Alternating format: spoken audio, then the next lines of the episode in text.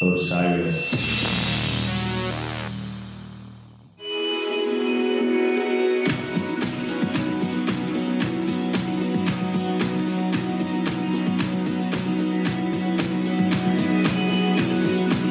Hey now, this is Aaron from No Simple Road. No Simple Road is part of the Osiris podcast family. We're a weekly podcast that brings you in depth and open, honest conversations with the musicians, artists, authors, and luminaries of the psychedelic, jam band, improvisational music, and festival communities. We bring you inside the lives of the four of us that do this show myself, Melanie, Apple, and Ryder. We bring you onto the porch and what it's like to live inside the long, strange trip. So if you like to laugh, if you like to have fun, if you like to learn stuff, come hang out with the No Simple Road crew on the porch and listen to No Simple Road on the Osiris Podcast Network.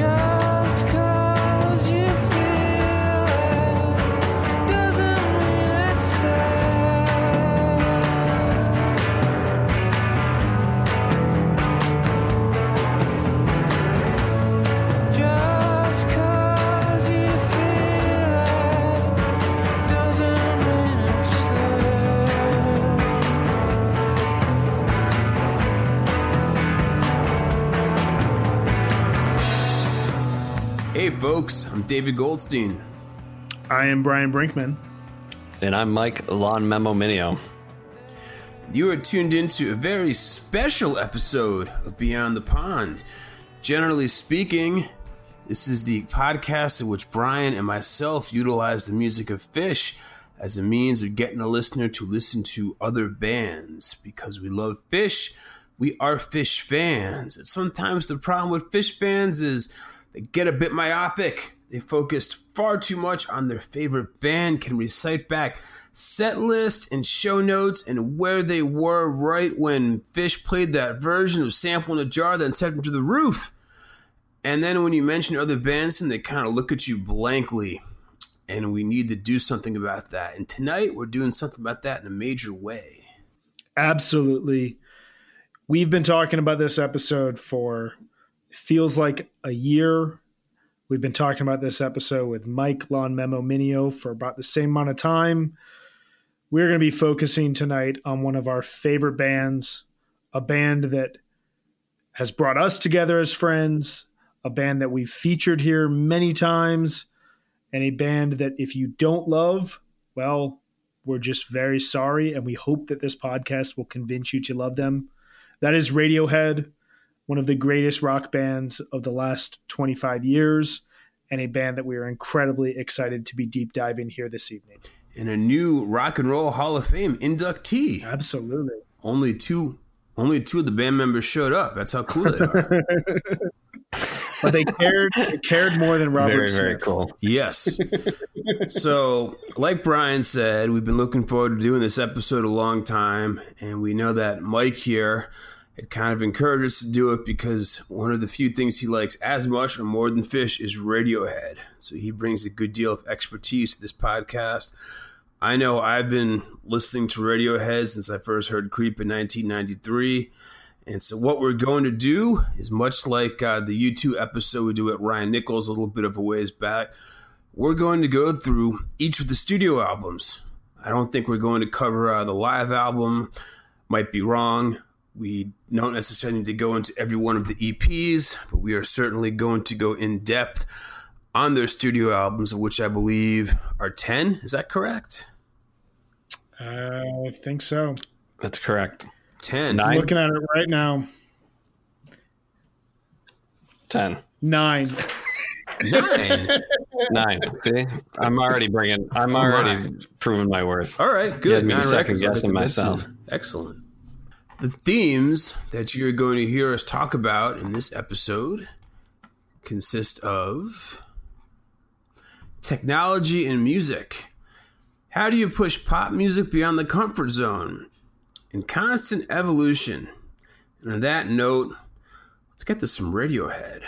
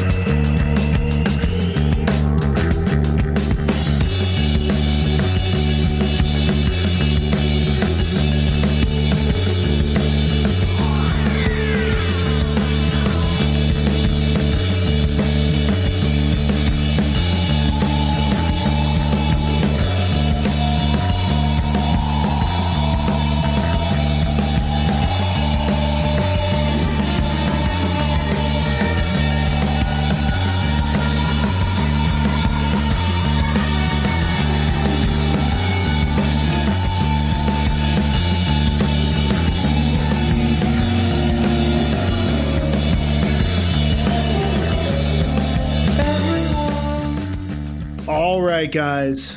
So as we said at the top here, we are joined our good friend Mike Lawn Memo Minio. As we should note, another member of the Osiris podcast, uh, the Osiris Podcast Network, host of the Daily Soundcheck, which you're all listening to, correct? And if you're not, you should be right now. Uh, well, not right now, after this episode ends, of course. But fantastic stuff there from Mike. Um, we'll be posting some stuff in the show notes. But in terms of today's episode, we are here to discuss the legacy of one of our favorite bands, Radiohead. And Mike, I'm going to pose this question to you. Why should you listen to Radiohead?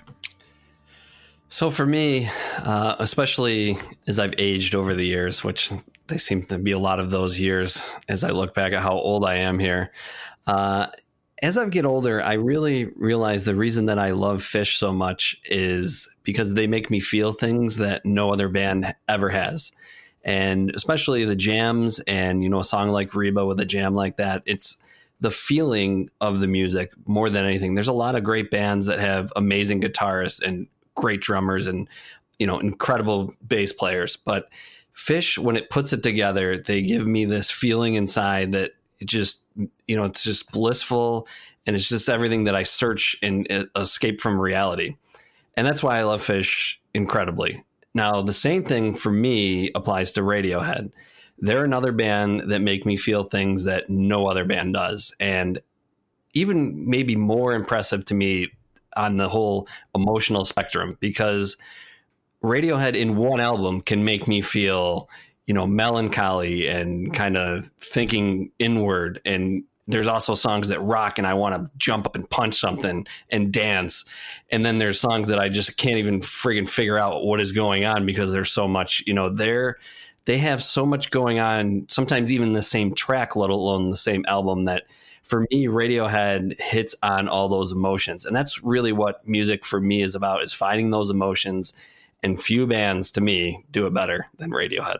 Yeah, I would agree with that. And, um, you know, I think one of the most interesting things about Radiohead and just why you should hear them is I, I, I feel like they're the most experimental and influential pop group that we have left. I mean, they're equally capable, like you said, of producing these straightforward pop songs like Creep and Karma Police and True Love Waits, and then these complete mind fucks like Kid A, Amnesiac. And their songs don't just live in like a popular world. I mean, you know, they've they've released huge albums and huge singles and huge music videos.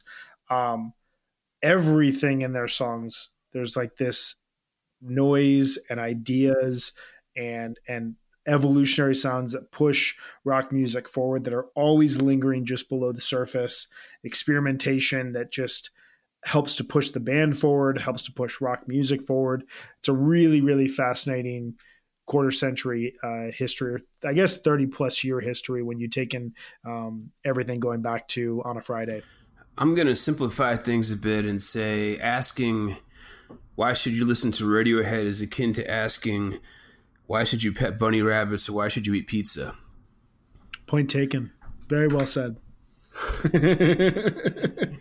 Because that's what you do if you're not crazy. right. yeah, and Radiohead, um, just from like a historical standpoint, um, you know, this is a band that formed in 1985, uh, eight years before their first album came out. Uh, they were named on a Friday, and they came up during a time when shoegaze was on the rise in the Oxfordshire area that they came from in the UK. Sonically, they didn't really fit alongside groups like Ride or Slowdive. Um, and 1991 was a huge year for the band. Uh, chance meeting between Colin Greenwood and EMI rep Keith Wozencraft led somehow to a six album deal, which feels like, you know, six generations ago in the, the music industry.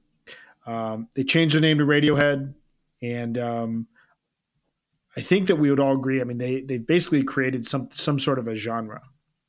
I don't know exactly what that is, but there's a Radiohead sound that's been created over the last 25 years since their first record came out that um, in a lot of cases sounds unlike anything that's being played in uh, music today, but also, you know, it's you you you can hear their influences kind of everywhere at the same time. There was a lot of bands in the sort of late 90s and early 2000s in Britain that were kind of called the next Radioheads or fake Radioheads.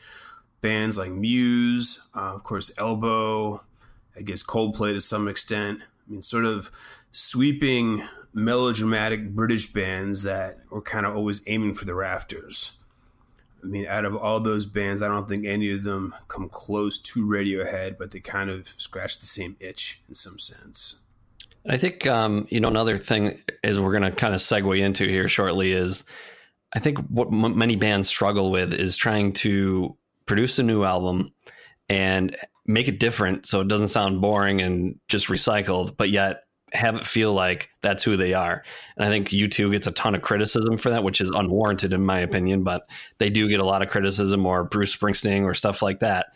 But of all the bands, in my opinion, no band has been able to go from album to album with a completely different sound. Sometimes you can't even, it doesn't sound like it's the same band, but yet it still does. And I think that's what their success over longevity for me is is really incredible is how they're able to go from album to album sounding completely different, but it always still sounds like Radiohead and it feels like Radiohead. Yeah, I think to that point, there's like two connected legacies I've always thought of with Radiohead that really cement them as one of the best bands of our time. And that's one is the value and promotion of technology in music in ways that ultimately improve their music, while also having this comment on the culture at large, wherever we're at culturally at that point in time. And two, to your point, the fact that this importance of always evolving, always taking chances, and I think more than anything, always respecting your audience. Like they they view their audience as having a very high intelligence, uh, which puts them in a position where they're able to take risks, take challenges, knowing that they have people who are going to follow them there, even if they lose some people in the short term, as we're going to talk about here when it comes to a couple of the the uh, latter day albums. Sounds kind of like how Phish does with their audience, almost, huh? Yeah, yeah. Almost How, like uh, how every Phish fan should probably like Radiohead. I don't know. I don't understand it either. So I um I think as we one other thing I wanted to hit on is as far as you know we're talking about how things get different. I do kind of group Radiohead with having three different types of songs, and it's kind of some themes I wanted to lay out as we kind of go forward. And I think there's three basic types. So Radiohead has classic rock, and we're going to start when we get into the bends. You'll see a lot of that. There's a lot of guitar driven, and it just sounds like a band that you're used to, and you'd go see, and they really kick ass. But it's still maybe a little bit weird. It's classic rock for Radiohead almost.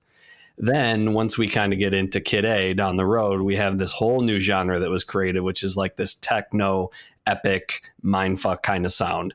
And then there's this these ballads that are kind of ballad melancholy, which are some of their most beautiful pieces. So I think like you can take any album, go song by song, and you can kind of roughly push those songs into one of those three categories. But I think to label, you know, Radiohead as one sound, I think they have those three sounds and just different kind of categories of that. So I think that's like a cool way to think about the way Radiohead does their albums. And, you know, as we get into it, you can kind of say, all right, it fits one of those three categories. I definitely hear that. Should we uh, get into the chronological discographical journey through Radiohead, guys? Absolutely. Let's do it.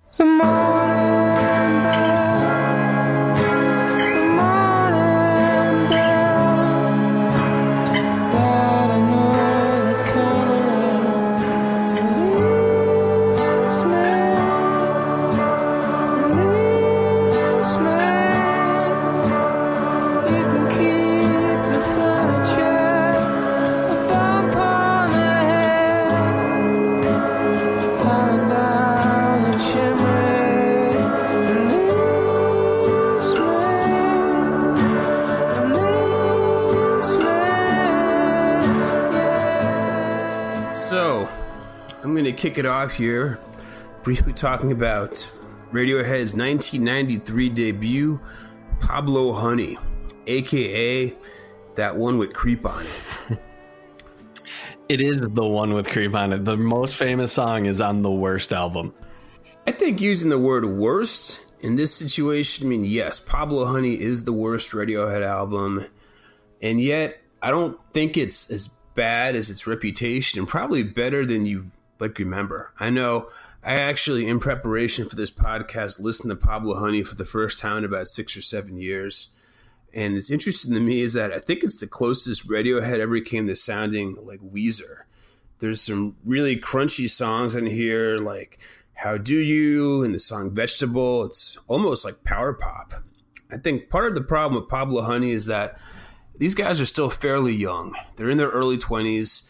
This is the only Radiohead record where Thom Yorke's lyrics kind of end up sounding like sad boy diary entries, like the song Thinking About You. I can't. Anyone can play guitar. Like he has one song where he keeps saying, I'd be better off dead, which, you know, obviously we know that's not true.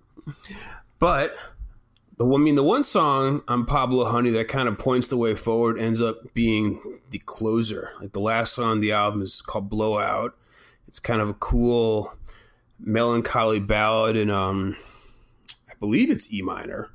And it's a cult favorite and they justifiably they broke the song out in chicago last summer and people really went crazy for it. I know i saw them in new york and was hoping to get it. We did not but i think um, that's the best song on the record.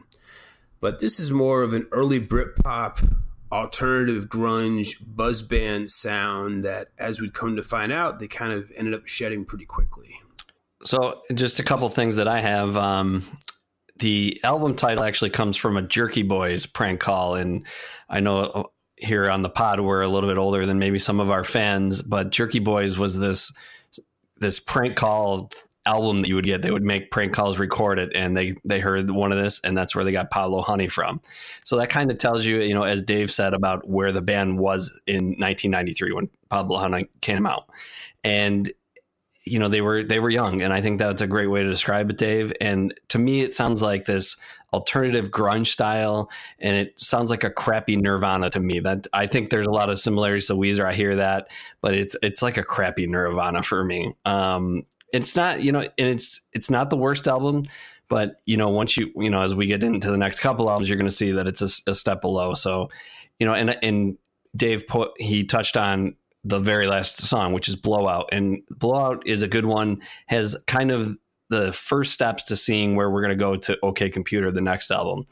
And it also establishes the first huge trend of Radiohead albums, which is they have incredible closers to their albums.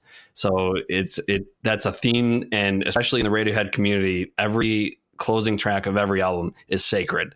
And a lot of those have been featured in TV recently and things like that. And we'll get to that, but you know, you know, as Dave said, you know, blowout's amazing, and that's the last song of Pablo Honey. So just want to make sure we're remembering that as we move forward. Yeah.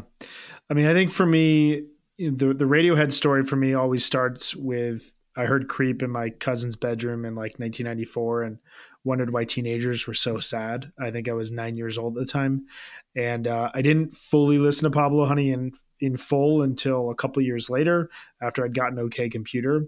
Um, but whenever I hear Pablo Honey, uh, I guess for me, I hear a band that isn't fully there yet. They don't totally know who they are, but they have an idea about where they're going.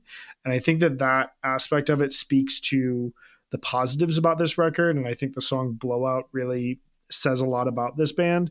You know, for a lot of bands, this is like the best record that they would ever make. To have a song like Creep on it is a huge accomplishment for a ton of artists. Um, for a band like Radiohead, this and bands like Radiohead in terms of their like um, ambition and their abilities and and where they're going in their career, you have to kind of have a, a record like Pablo Honey. It, it, almost reminds me of U2's Boy or October or Wilco's AM to draw parallels to the other two bands that we've done d- deep dives on like this, um, in the sense that you can hear Radiohead kind of lingering in there and kind of playing messing around within the songs, but they're not yet all caps Radiohead at this point in time. I think um, another interesting thing for me is creep is very important, and you talk about, and I think you just touched on it. You have a song that is that successful. I mean, they literally became huge overnight. It was on MTV all the time. I remember it distinctly. Yeah. And they blew up and they were all over the place. And to be young and you have this huge hit, I mean, a lot of bands, that's the pinnacle of their career. But for them being so right. young, it was the kind of this song and it trapped them. The subsequent tours, it Creep became a huge boiling point for the band. They hated it after a while because they, you know, we go to these song, you know, all these classic rock bands like, you know, the Stones and all these songs. You want to hear all these songs that they're famous for, and they have to play these songs. And that's what happened to Radiohead in their early twenties. They had to play "Creep" at every song at every show because that's what everybody came to hear, and it trapped them. And there's so much brilliance that we'll get to you know hidden down i think it was actually a very important thing for them to to experience that to have to be like all right we, this is I hate this. And they got upset about it. The band almost broke up. And what it did is it it fueled their creative fire. And I think that's an important thing that to happen to them is to have all this success, to hate it. And then they almost they played creep for they didn't play it forever. I mean 20 years or something like that you know, it was just they hated that song. They appreciated it. It made them famous and gave them a license to make the albums we're going to talk about. But it was a very, you know, source of pain for them. And I think it, what it did is just make them creative and light that fire. So I think it's important to talk about what Creep did to the band, even though even though this album falls a little flat. I agree. Should we uh, listen to Blowout off of this, guys? Yes.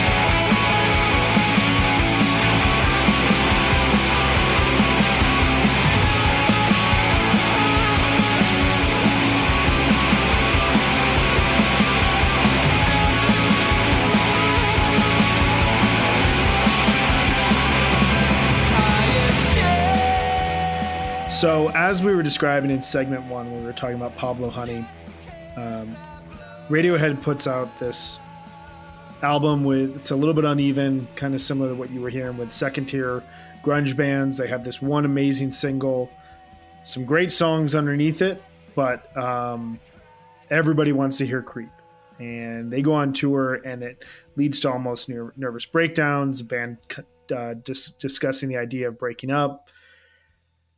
And they go into the studio and they record this record that stands on its own and also serves as a bridge to where the band was going. And I would say is an infin- infinitely better album than Pablo Honey, but also a record that doesn't exactly give us where we're going with Radiohead, but still is a record that you essentially have to hear. And that is The Bends, which came out in 1995. Um, it's an incredible bridge between Pablo Honey and OK Computer. It's a record that was produced by John Leckie, who's a British super producer, also known for um, producing the Stone Roses, uh, their first album, The Verve's A Storm in Heaven, and later My Morning Jacket's Z. This is also where Radiohead is introduced to Neil Godrich, who would engineer a handful of tracks on the album before essentially taking the reins of Radiohead's production career or production uh, work throughout the remainder of their career to this point. Um, the lyrics here they reflect a very difficult time for Yorke. Uh, he was depressed, pours his soul out on parts of this album. You can start to hear his voice take shape, but at the same time, and really importantly, you hear him develop lyrically to focus on larger world aware themes. Songs like Fake Plastic Trees, a song that melodically could appear to be a follow up to Creep, but is in actuality much closer to OK Computer than anything off of Pablo Honey.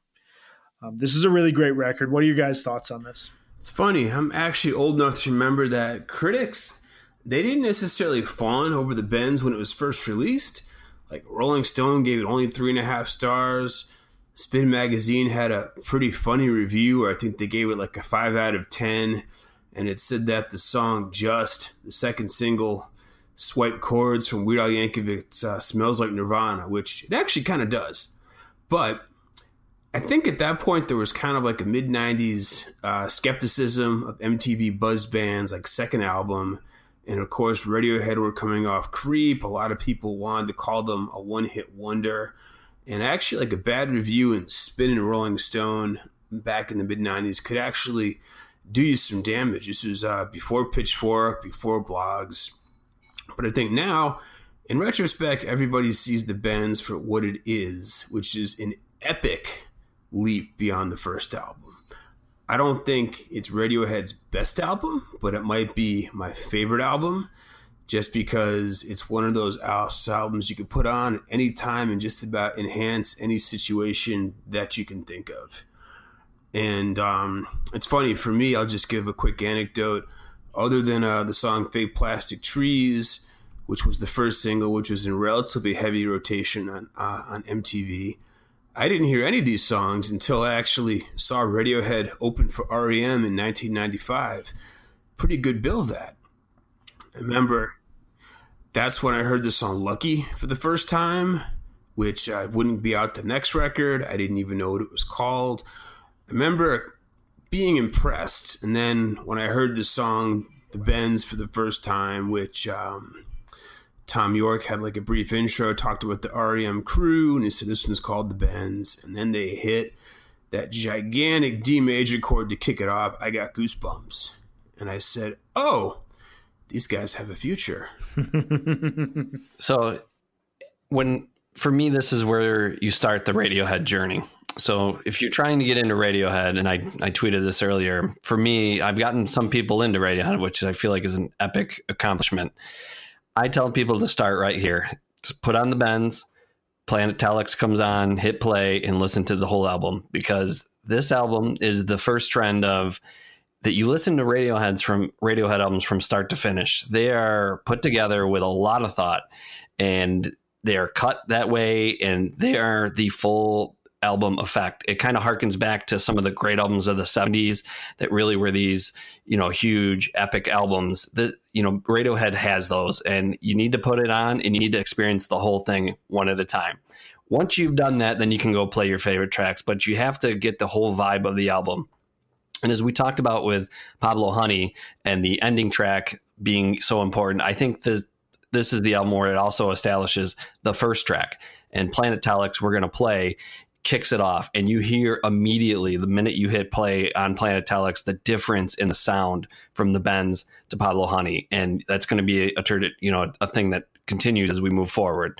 And it's just a, a whole bigger sound. There's more to it. It sounds way different than Pablo Honey, and you know I think It sounds as- like money. It sounds like someone yeah. gave him a whole lot of money and put him with this awesome producer and mm-hmm. said, "Okay, like fucking playtime's over. Do it." Yeah, and that's the producer. And he, as much as Kuroda might be the, the other important member to Phish, Nigel Godrich is the guy for Radiohead.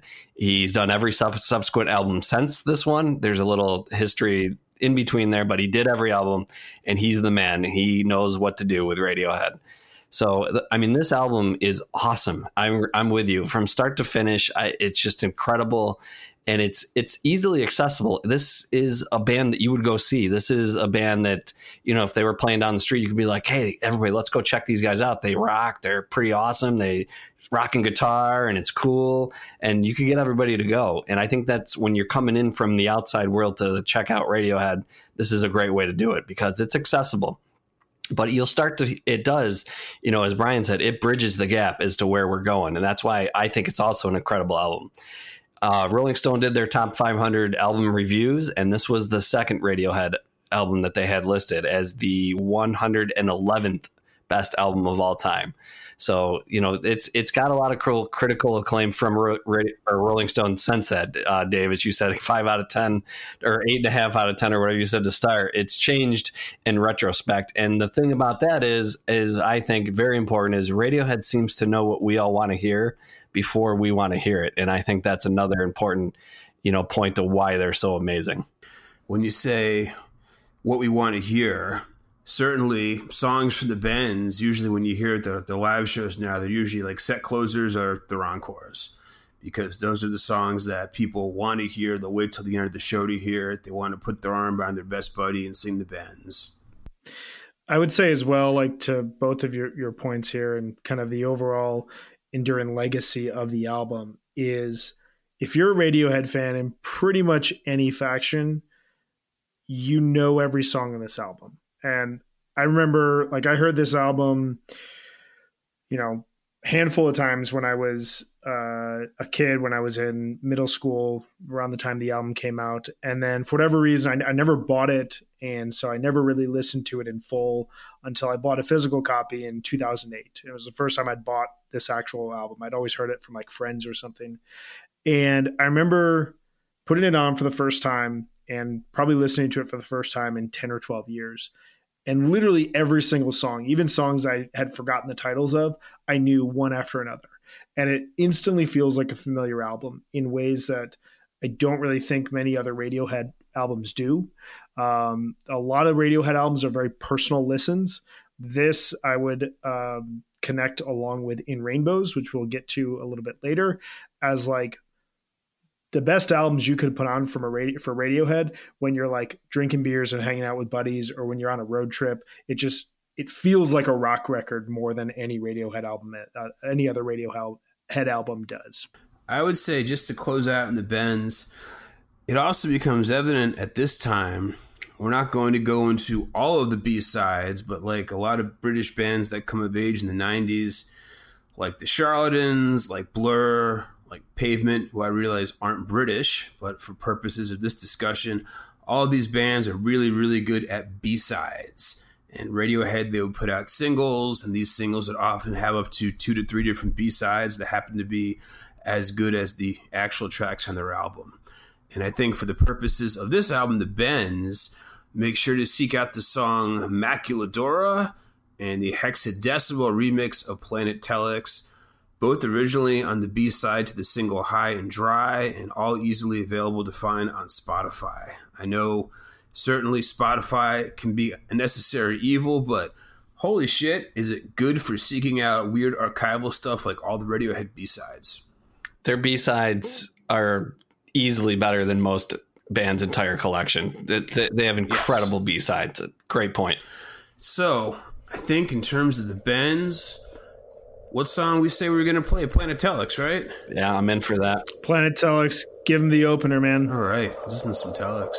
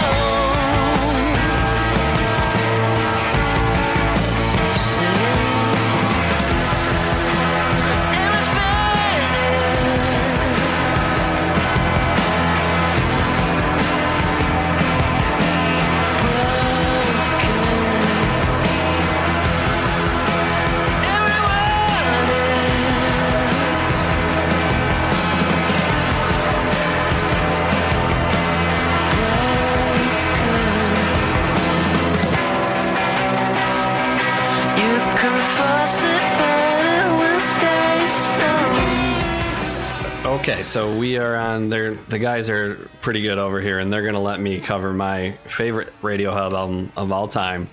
And it's the third album, and it's OK Computer, released in 1997. So, OK Computer is, as I would best say it, welcome to the revolution. It is, in my opinion, one of the most important and influential and different albums, you know, as opposed to where it was released than it in history. It is completely different from the Bends, and it really is just a rocket ship into the new sound that Radiohead would create. And but the reason why it is my favorite is because even though it does do that, it still does have a little bit of the guitar feel and the classic rock sensibility that Radiohead does have. But it infused this entirely different sound, which I would kind of say is a whole new genre of music. And it's kind of partly right in the title of the album. It has this computer kind of driven technological sound to it. It's almost like alternative computer epic prog rock. And I've heard it called atmospheric rock.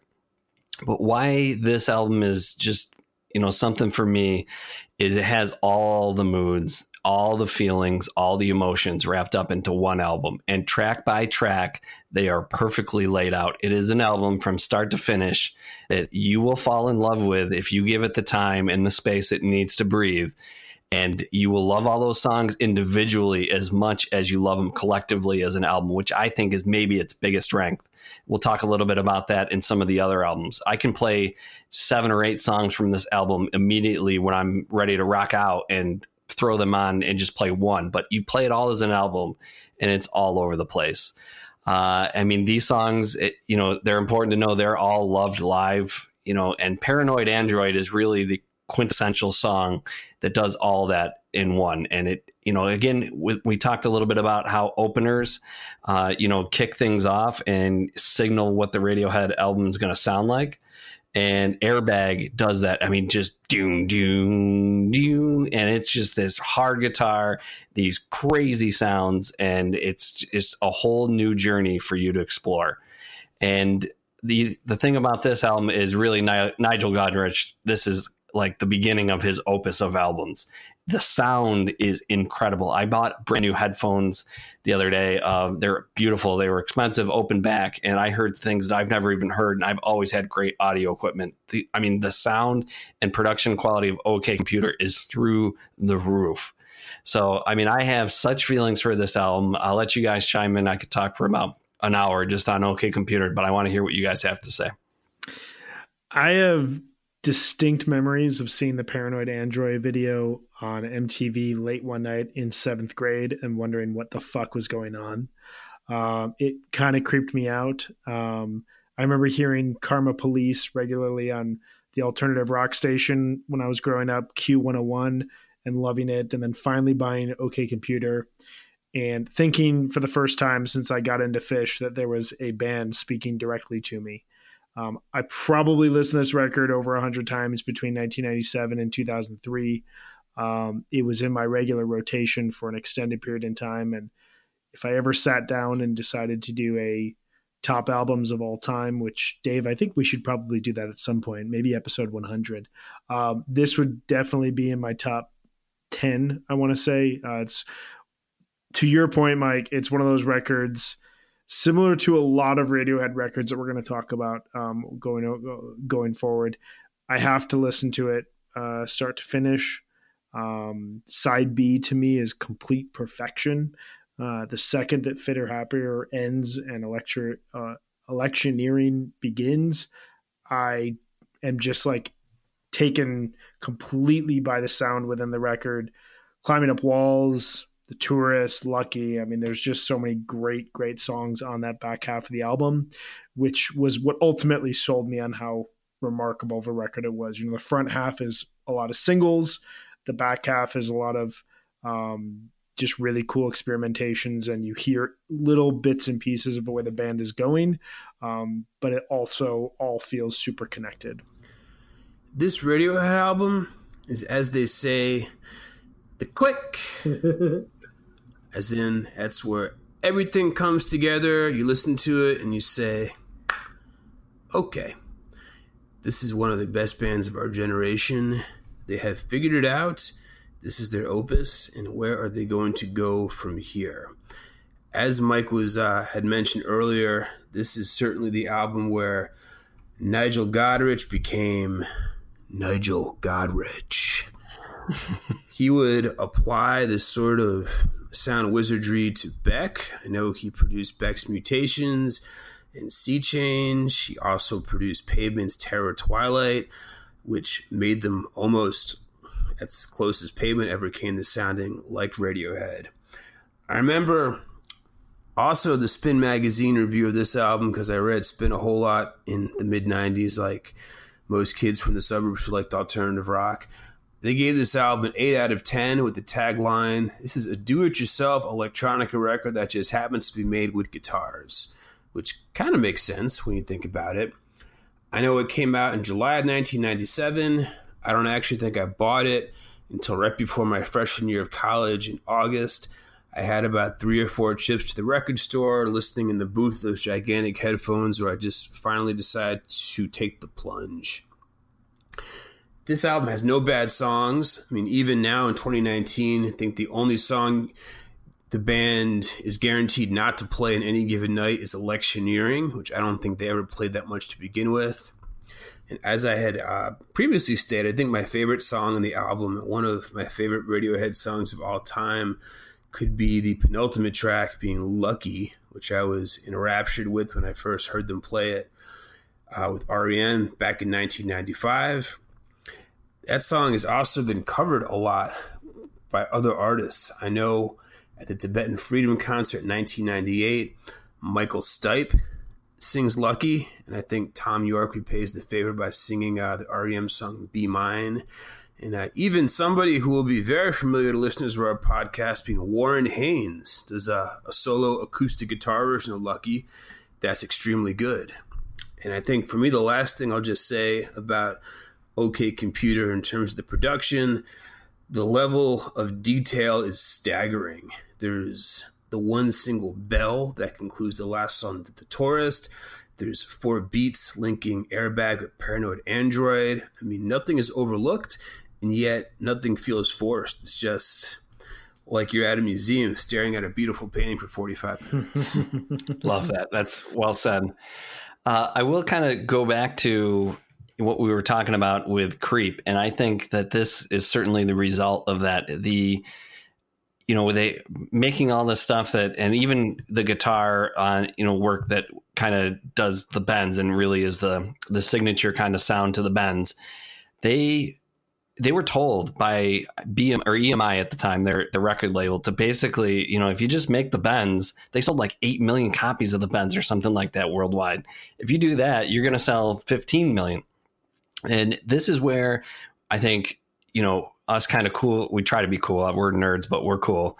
You know, cool nerds. We're like, all right, but they stuck it to them. They went in they just did something completely different. They could have made the Bends another guitar rock album and they would have been well thought of and well loved. But they, as musicians and artists, said, screw that. We're doing something completely different. And when EMI mm-hmm. got this, they lowered all the sales estimates for the record. They thought it was weird. They thought it sucked. And they were very scared to release it. And, you know, very shortly, once everybody started to get into it and critics came around to it, this album picked up momentum. And just like I kind of saying, like Radiohead kind of knew what people wanted to hear before they heard it. It wasn't this success. Their, producer, their, you know, their album company didn't like it, but give it time, let it breathe, think about it, listen to it. And then you're like, holy freaking shit, this album is unbelievable you know, it's it's weird for me to think about that now because it's always been like the quintessential Radiohead Radiohead album for me. Um, and God, I, I just love this freaking album. uh, it just has those feelings. Uh, it, great videos. You know, this again, this is '97, and this is important. Videos were important to the music scene. Uh, no surprises is a really cool video to check out. You know, it's got it all, and you know this um the tourist closing this album is easily one of my favorite songs so this is a, a very interesting and this Thom really is starting to Thom Yorke is the lead singer. We should probably kind of mention some of that a little bit. He the tourist is about he was sitting in this area in london and just kind of looking around and seeing all these people passing by. And he just kind of wrote that into a song where the, he's starting to really look at the world and think about you know you know political themes social themes. And this is where he starts to get his voice of bigger things going on in life not just him and self-loathing and all the things wrong he's looking at the world and his lyrics will really start to push that as we go forward Also, just want to say um, at this point in the late 90s, the phrase OK computer kind of became shorthand for bands that are trying to make their own opus, their own heavily produced opus. Oh, they're making their OK computer, like Yankee Hotel Foxtrot. That's Wilco's OK computer. The Soft Bulletin. That's the Flaming Lips OK computer. Um, Mercury Revs, Deserter Songs, kind of in that vein. I think that the thing that makes this record so remarkable is the fact that there is some semblance of the familiarity to this band from the Bends, but you hear them poking and prodding around inside of their own heads for what comes next. And, um, you know, it, it, it to me is like Kid A is the is the total departure. This is in some cases more exciting because you hear them just starting to hint towards that sound that they were going towards and just starting to hint towards how experimental they were going to push their music how seriously they were going to take their music and you know i think it's it's it's interesting you know within this record you really hear the band start to experiment with recording space and time. And two songs in particular uh, exit music was recorded in a stairwell so they could achieve natural reverberation within the song. And then let down was recorded on purpose at three o'clock in the morning because they wanted to get Thom's voice at that part of the night when he was singing that song. And you know this is uh, an aspect of recording that you're going to hear especially in their next two records. Um, where the band is really trying to incorporate you know this very classic rock romanticism type of approach where you have to record a certain song at a certain hour of the day or in a certain mood or in a certain space where you can really get this sonic quality that comes across on tape and it would not sound the same way if you were recording it at two o'clock in the afternoon in a normal studio Let's listen to some music off of it. I think we gotta play Paranoid Android. It it is one of the best representations of all of things that are Radiohead.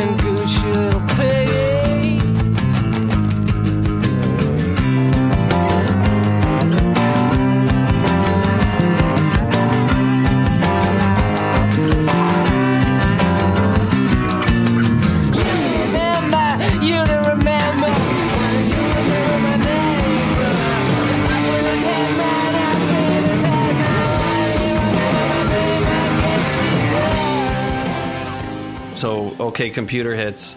Everything is being copied. Radiohead's famous, critically acclaimed. What do they do? They flip things on their head like nothing has ever been flipped before. Kid A coming out as the fourth album in the Radiohead chronological. It comes in in the year 2000, which, if you were a little bit younger, was kind of a crazy year with Y2K and all these things that computers were really picking up, and everybody thought everything was going to eat us alive and become AI, and all this crazy stuff is going to happen. So the timing is very important for this album, you know, coming out in 2000 as well. And Kid A is just completely different from Radiohead, where, you know, OK Computer certainly was a jump. You still had some guitar and you still felt like it was Radiohead and a continuation of the Bends. Kid A came out and it was a different band.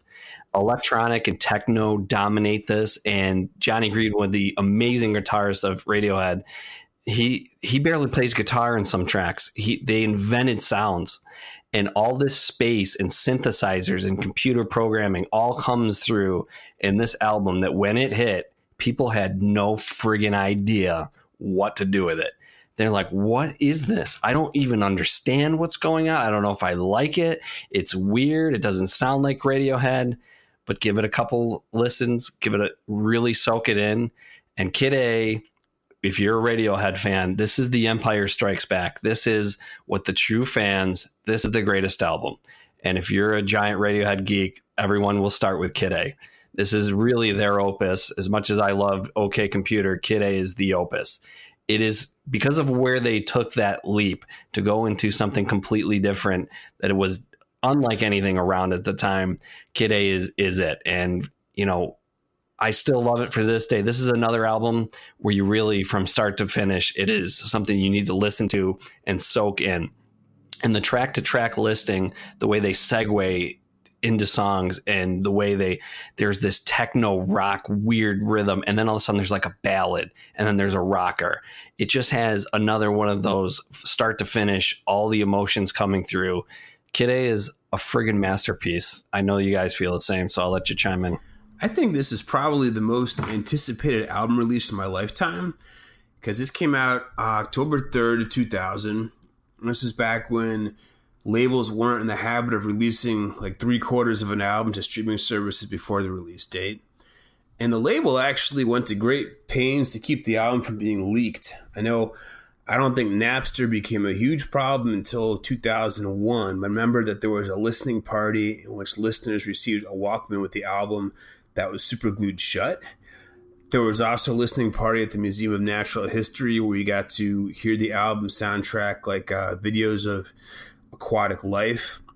And I'd say for me, uh, the song kind of side B, optimistic to the very end, is probably Radiohead's like slickest 25 or so minutes in terms of segues and listenability. You just put it on, that thing plays itself.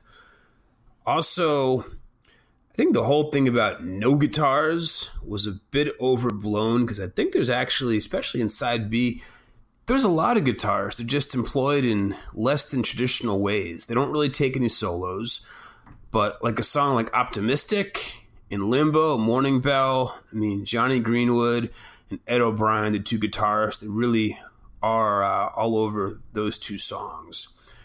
And I think there's a good argument to be made for uh, the song Idioteque on side B as kind of being the single best Radiohead song. Maybe not my favorite, but It is definitely regarded Yeah. that way. It is not nearly my favorite. Um, I am very much for being a diehard Radiohead. It is nowhere near mine, but it it is the quintessential as YEM would be Yes. for Phish. It is. It is for Radiohead, hundred percent. I think they played it almost every single show since it did debut. It's always the big second half, you know, light show, like showcase of a Radiohead concert.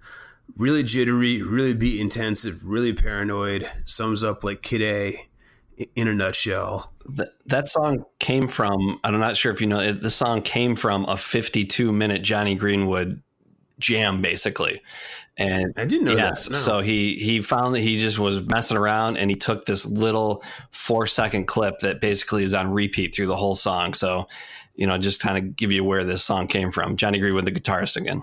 Um, you know, the interesting thing about this album, I mean, in reality, this is not like the most revolutionary rock album ever made. It was just a further example to me of what Radiohead, inherently this massive pop band, could accomplish by commenting on music that's slightly obscure and underground for a larger audience. Um, and like to your point, Mike, you had said something earlier about how people just had no idea what to do with this record. Um, there's tapes of them playing this material live for the first time in Berlin and in the UK in the months leading up to its its release.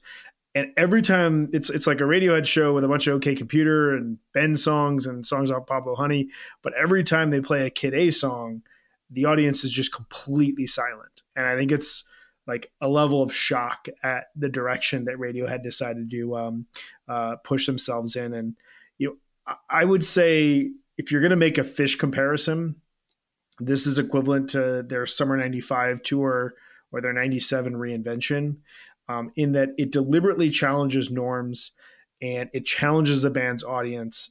And that in turn makes everyone better listeners and everyone better altogether uh, from a music standpoint from a listening standpoint from a cultural standpoint.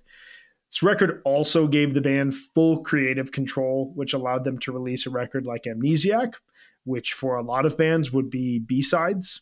Um, it also allowed them to release a pay what you want record and later almost 20 years later make a orchestral based record 20 years into their career um, this is from a personal standpoint this is my favorite radiohead record it does successfully what i love when artists do which is to take their sound turn it on its head and see whatever the fuck comes from it. And this reminds me in a lot of ways of U2 Achtung Baby, which is the most important album I've ever heard in my entire life because it changed the way I listen to music and look at music. Um, I think that this is the peak of what Radiohead could accomplish creatively. Um, everything since Kid A has essentially been a comment on or a reaction to Kid A.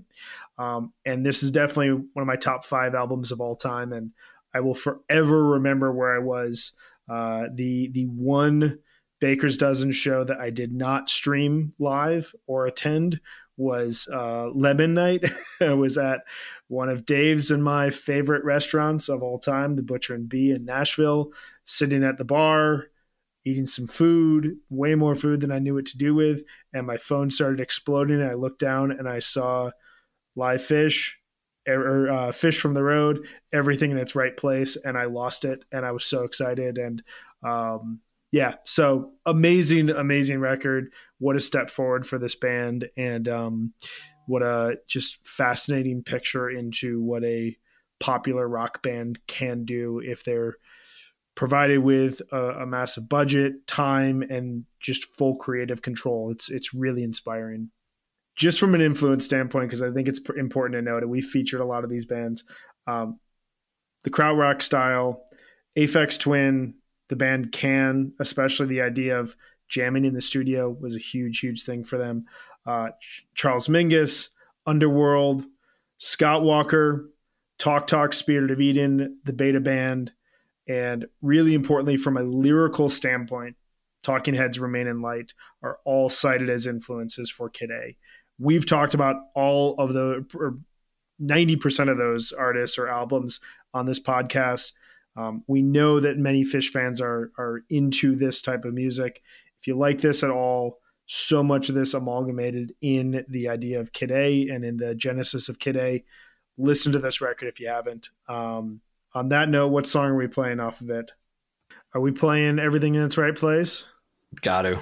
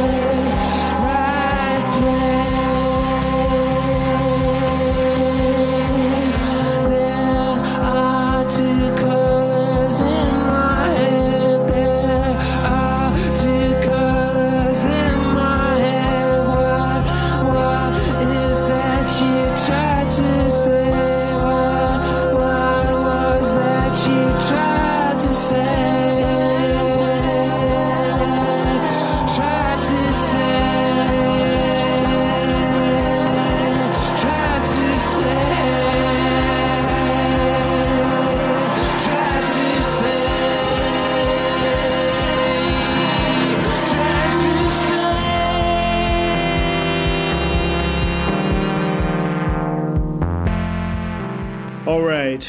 So, what happens when you put out the biggest record of your career? Well, you turn that on its head and make a follow up album that sounds absolutely nothing like that, and in turn becomes perhaps the most influential album of the last 20 years. And when you record said album, you probably are on a creative high and you record a lot of songs and a lot of quality songs, and you play these songs live. But when it comes time to sequencing an album and mixing it down, you have a lot of these songs left over because maybe they just don't fit the thematic arc of the masterpiece that you're putting out.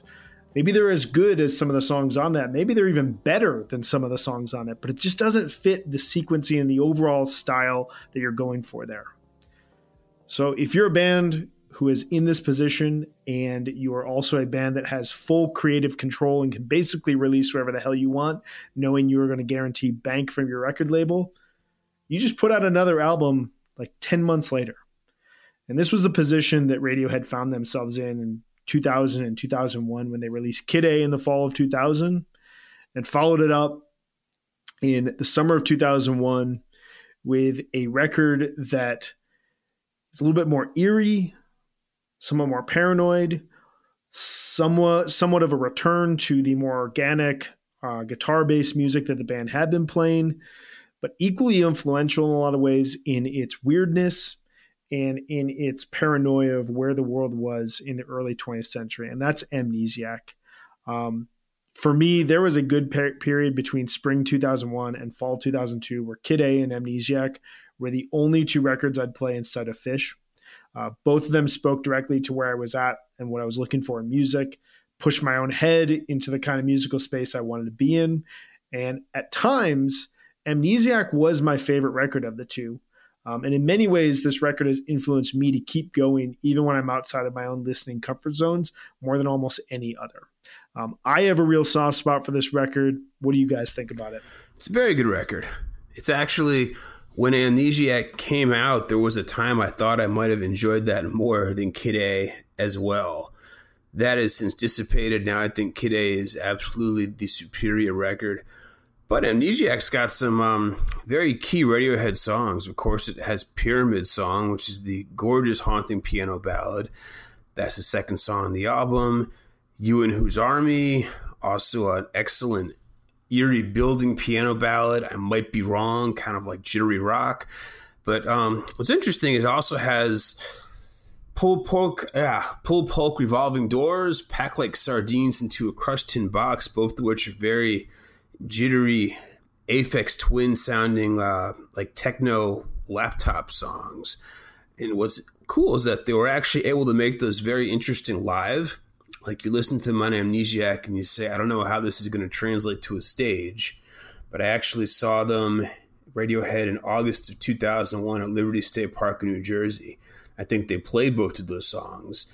And between Thom Yorke's gyrating on stage the rest of the band not playing guitars and the accompanying light show, like they really did a very good job of almost making like stadium like IDM, which in the early 2000s they had kind of like a genre called IDM intelligent dance music, which sort of summed up uh, this kind of Radiohead, uh, like Four Tet, um, I guess Caribou, who at the time were called Manitoba before they had to change their name. Just anything sort of like laptop jockey music.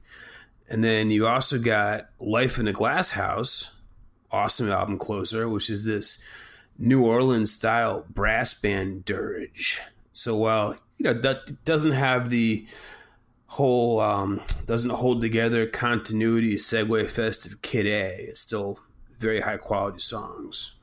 So, you know, it's, it's definitely as uh, Brian touched. You, you have to view Amnesiac with Kid A because they were recorded at the same time. They originally wanted to put them out as a double album, but they kind of went with the fact of brevity and the fact that once they got the track list right in Kid A, that was you know a perfect album.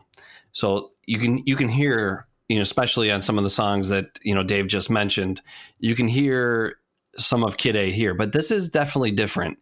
And as I laid out kind of the three themes that I, I think Radiohead is with this classic rock and which is like Knives Out, and then there's the ballad, which is Pyramid Song, and then there's these crazy, you know, mindfuck Radiohead with Life Is a Glass House and stuff like that. This album to me has all of the sounds of Radiohead in a nice brevity of 11 songs, and it's a little bit more disjointed for me um, than the other albums we talked about. The Bends, OK Computer, and Kid A, track to track, hit play, unbelievable. I love all these songs on this album, but it doesn't work in the same way for me. It doesn't have that full, holy fuck, that album is perfect.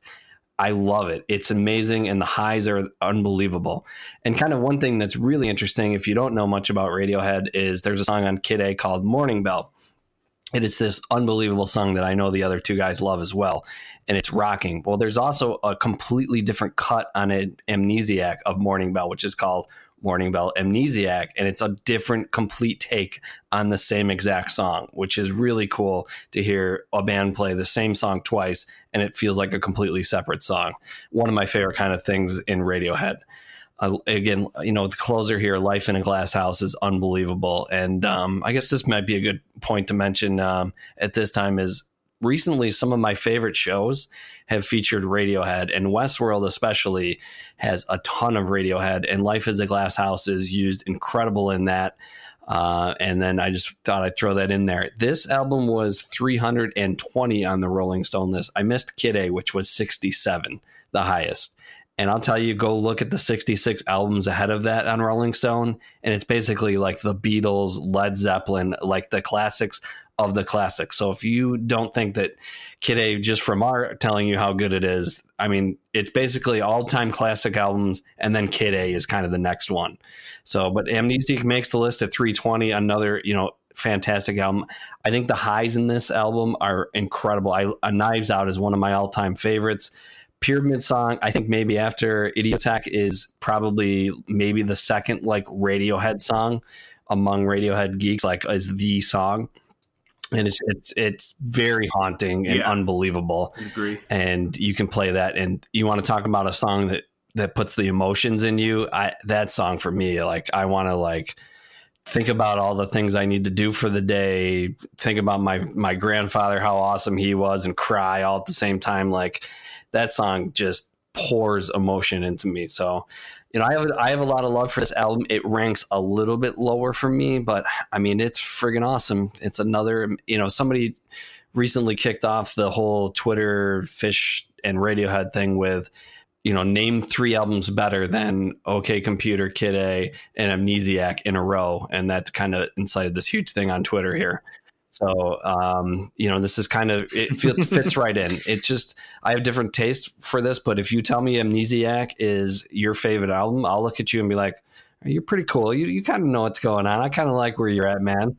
Um, it's just not not my favorite. Um, one of my favorite quotes ever is Pitchfork found that Amnesiac is about as close to the Bends as Miss Cleo is is to Jamaican. so you know to kind of show you where the, the band has gone from where we were at Bends. Also, where Pitchfork is gone. That would not fly at Pitchfork in 2019, but in the Brent DiCrescenzo era, stuff like that was awesome and funny. Mm-hmm.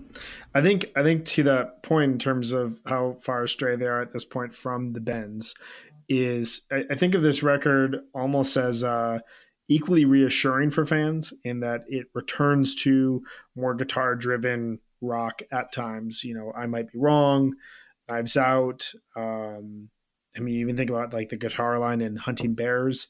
Um, it also, well, it, it doesn't showcase the band going fully into this like digital uh, musical realm, um, but it also presents, and I think this is to your point, Mike, of the disjointed nature of it. It's it's kind of a further challenge. Um, they're clearly in their own heads at this point in time, creating tons of music and trying to figure out what the right next step is, um, but also just letting everything come out. Um, and they're also searching to see how far astray they can go, how far fans will follow them, and creatively as a band where they can take this whole project. And as we'll notice on the next two records, they rein things in a little bit while refining their sound. Um, you know, this is kind of the messier of the two albums, and I like that about it. Um, I also think that it represents in a lot of ways kind of the end of the line of where Radiohead was going with this type of sonic experimentation. Um, Yeah. For for at least a bit of time. So, should we listen to uh, Pyramid Song off this? Let's jump in the river and see what we see.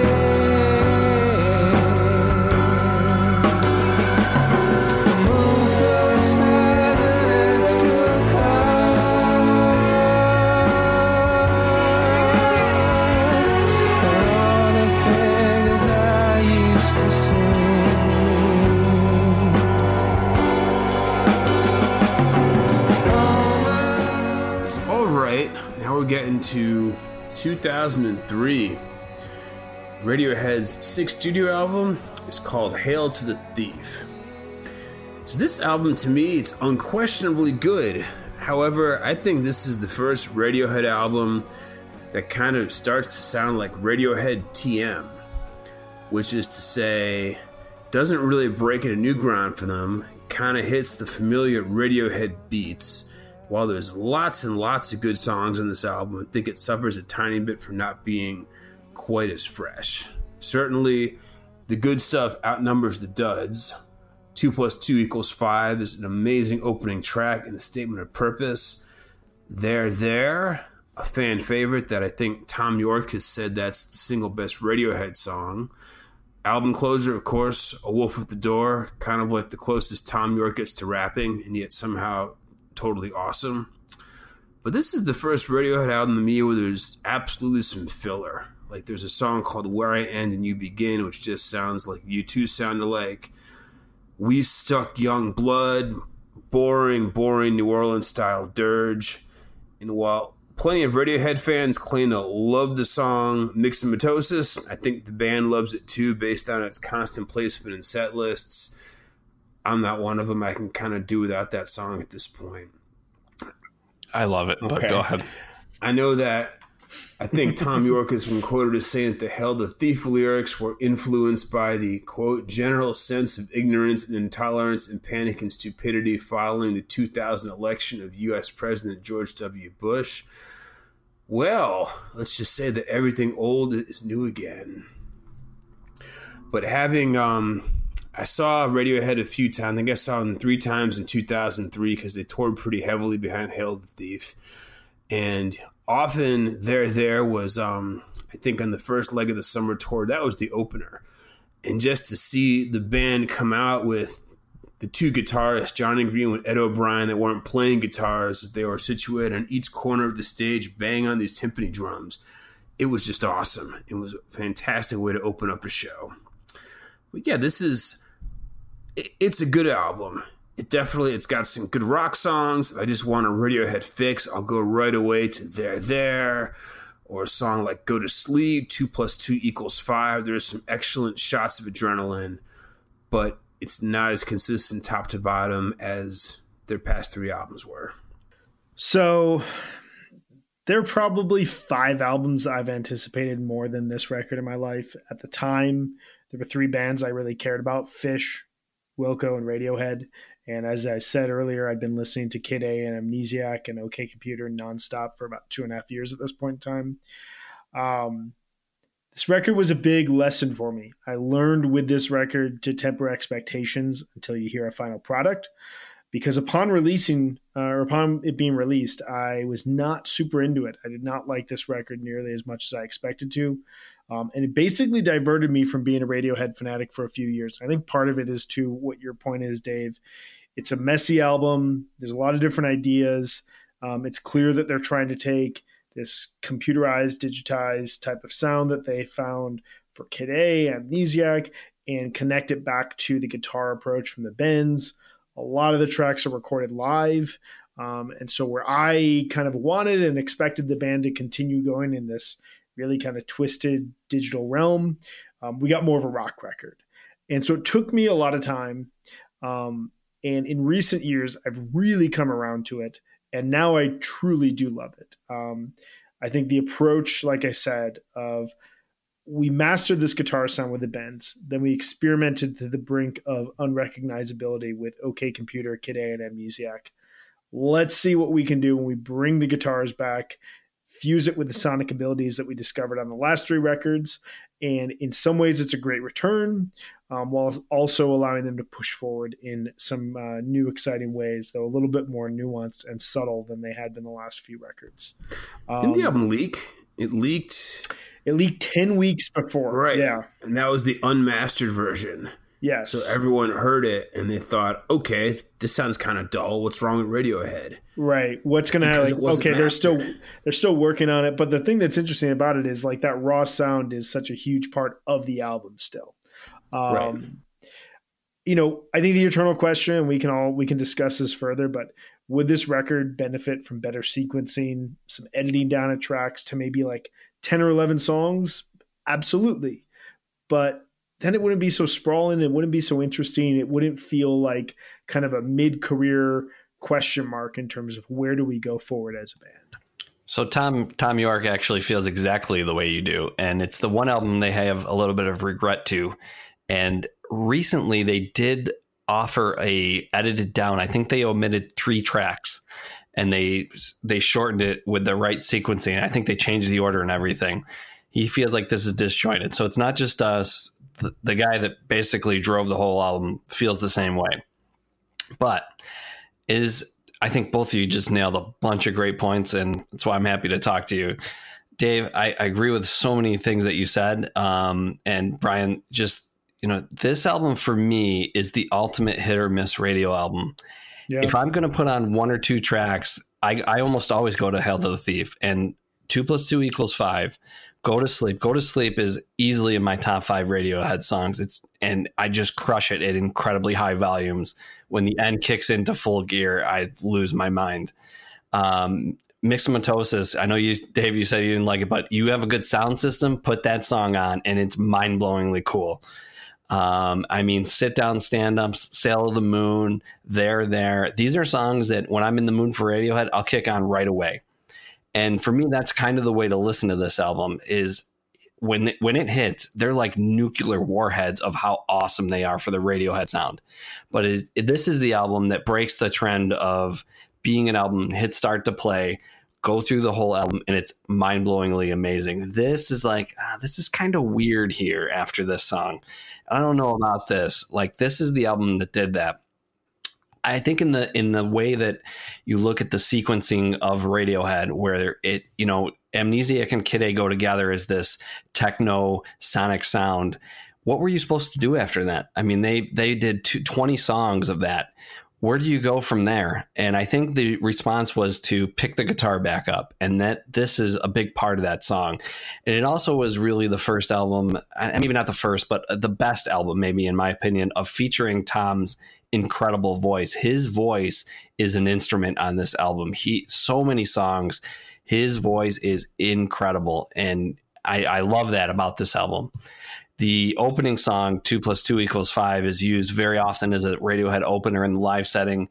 We're going to play it here. I mean it is hands down one of my favorite. I listened to it before we started this interview to get me in the mood for radiohead.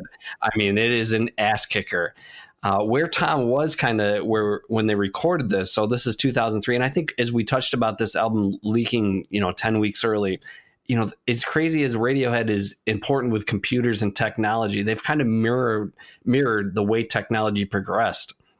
So you have an album leaking in 2003, and it's because they were so big that you know people wanted to hear this as fast as they could. But this, I mean, we we have that now. You can't keep anything, whether it's Game of Thrones getting released earlier. But in 2003, that wasn't the case. I mean, you, things didn't leak. We didn't even know how to access half of that information.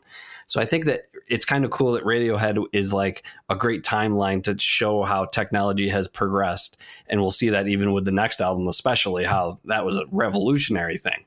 So I think that's kind of a cool way to look at things. Um, I mean, Hail to the Thief, uh, same way with Brian. Over the years, has really grown on me. It's I like this better than Amnesiac actually, um, because I think they both have disjointed. But the the highs for this album for me are just freaking incredible. So, um, you know, where Thom's headspace was, uh, you know, he he denied having any intent to make a political political statement, and he's quoted to say, "I desperately tried to not write anything political, anything expressing the deep, profound terror I'm living with day to day, but it's just fucking there, and eventually you have to give it up and let it happen."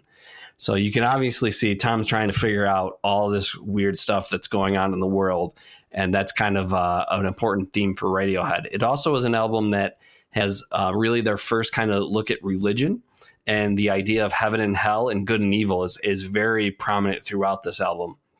So, you know, this again, this is a, probably a little bit more disjointed than the other albums, probably even more than Amnesiac. But I, I really like the highs of this album as much as anything in the whole catalog. On that note, I think we got to listen to a jam from Hail the Thief. I think it was pretty universal on this one. We had to play 2 plus 2 equals 5. Let's listen to that.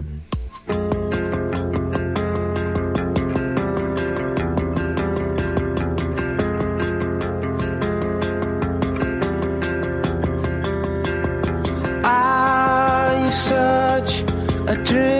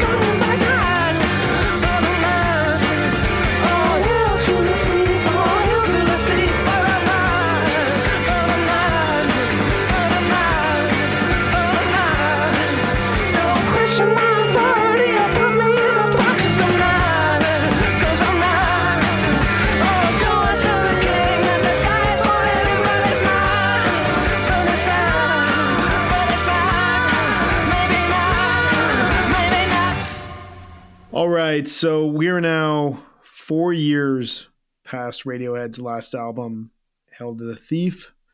Um, during this time, the band took a little bit of a hiatus, started writing some songs, brought them out on the road to road test them, and they surprise released a record that in many ways has become one of the most revolutionary important records of the time in terms of its effect on the music industry.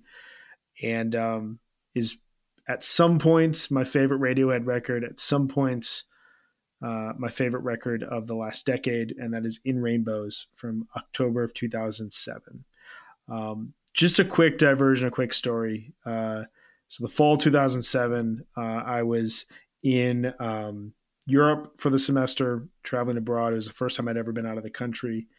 Um, and I remember I woke up on just like the most perfect morning in Istanbul, jumped online and saw that Radiohead had surprise released a record and you could pay whatever you wanted for it.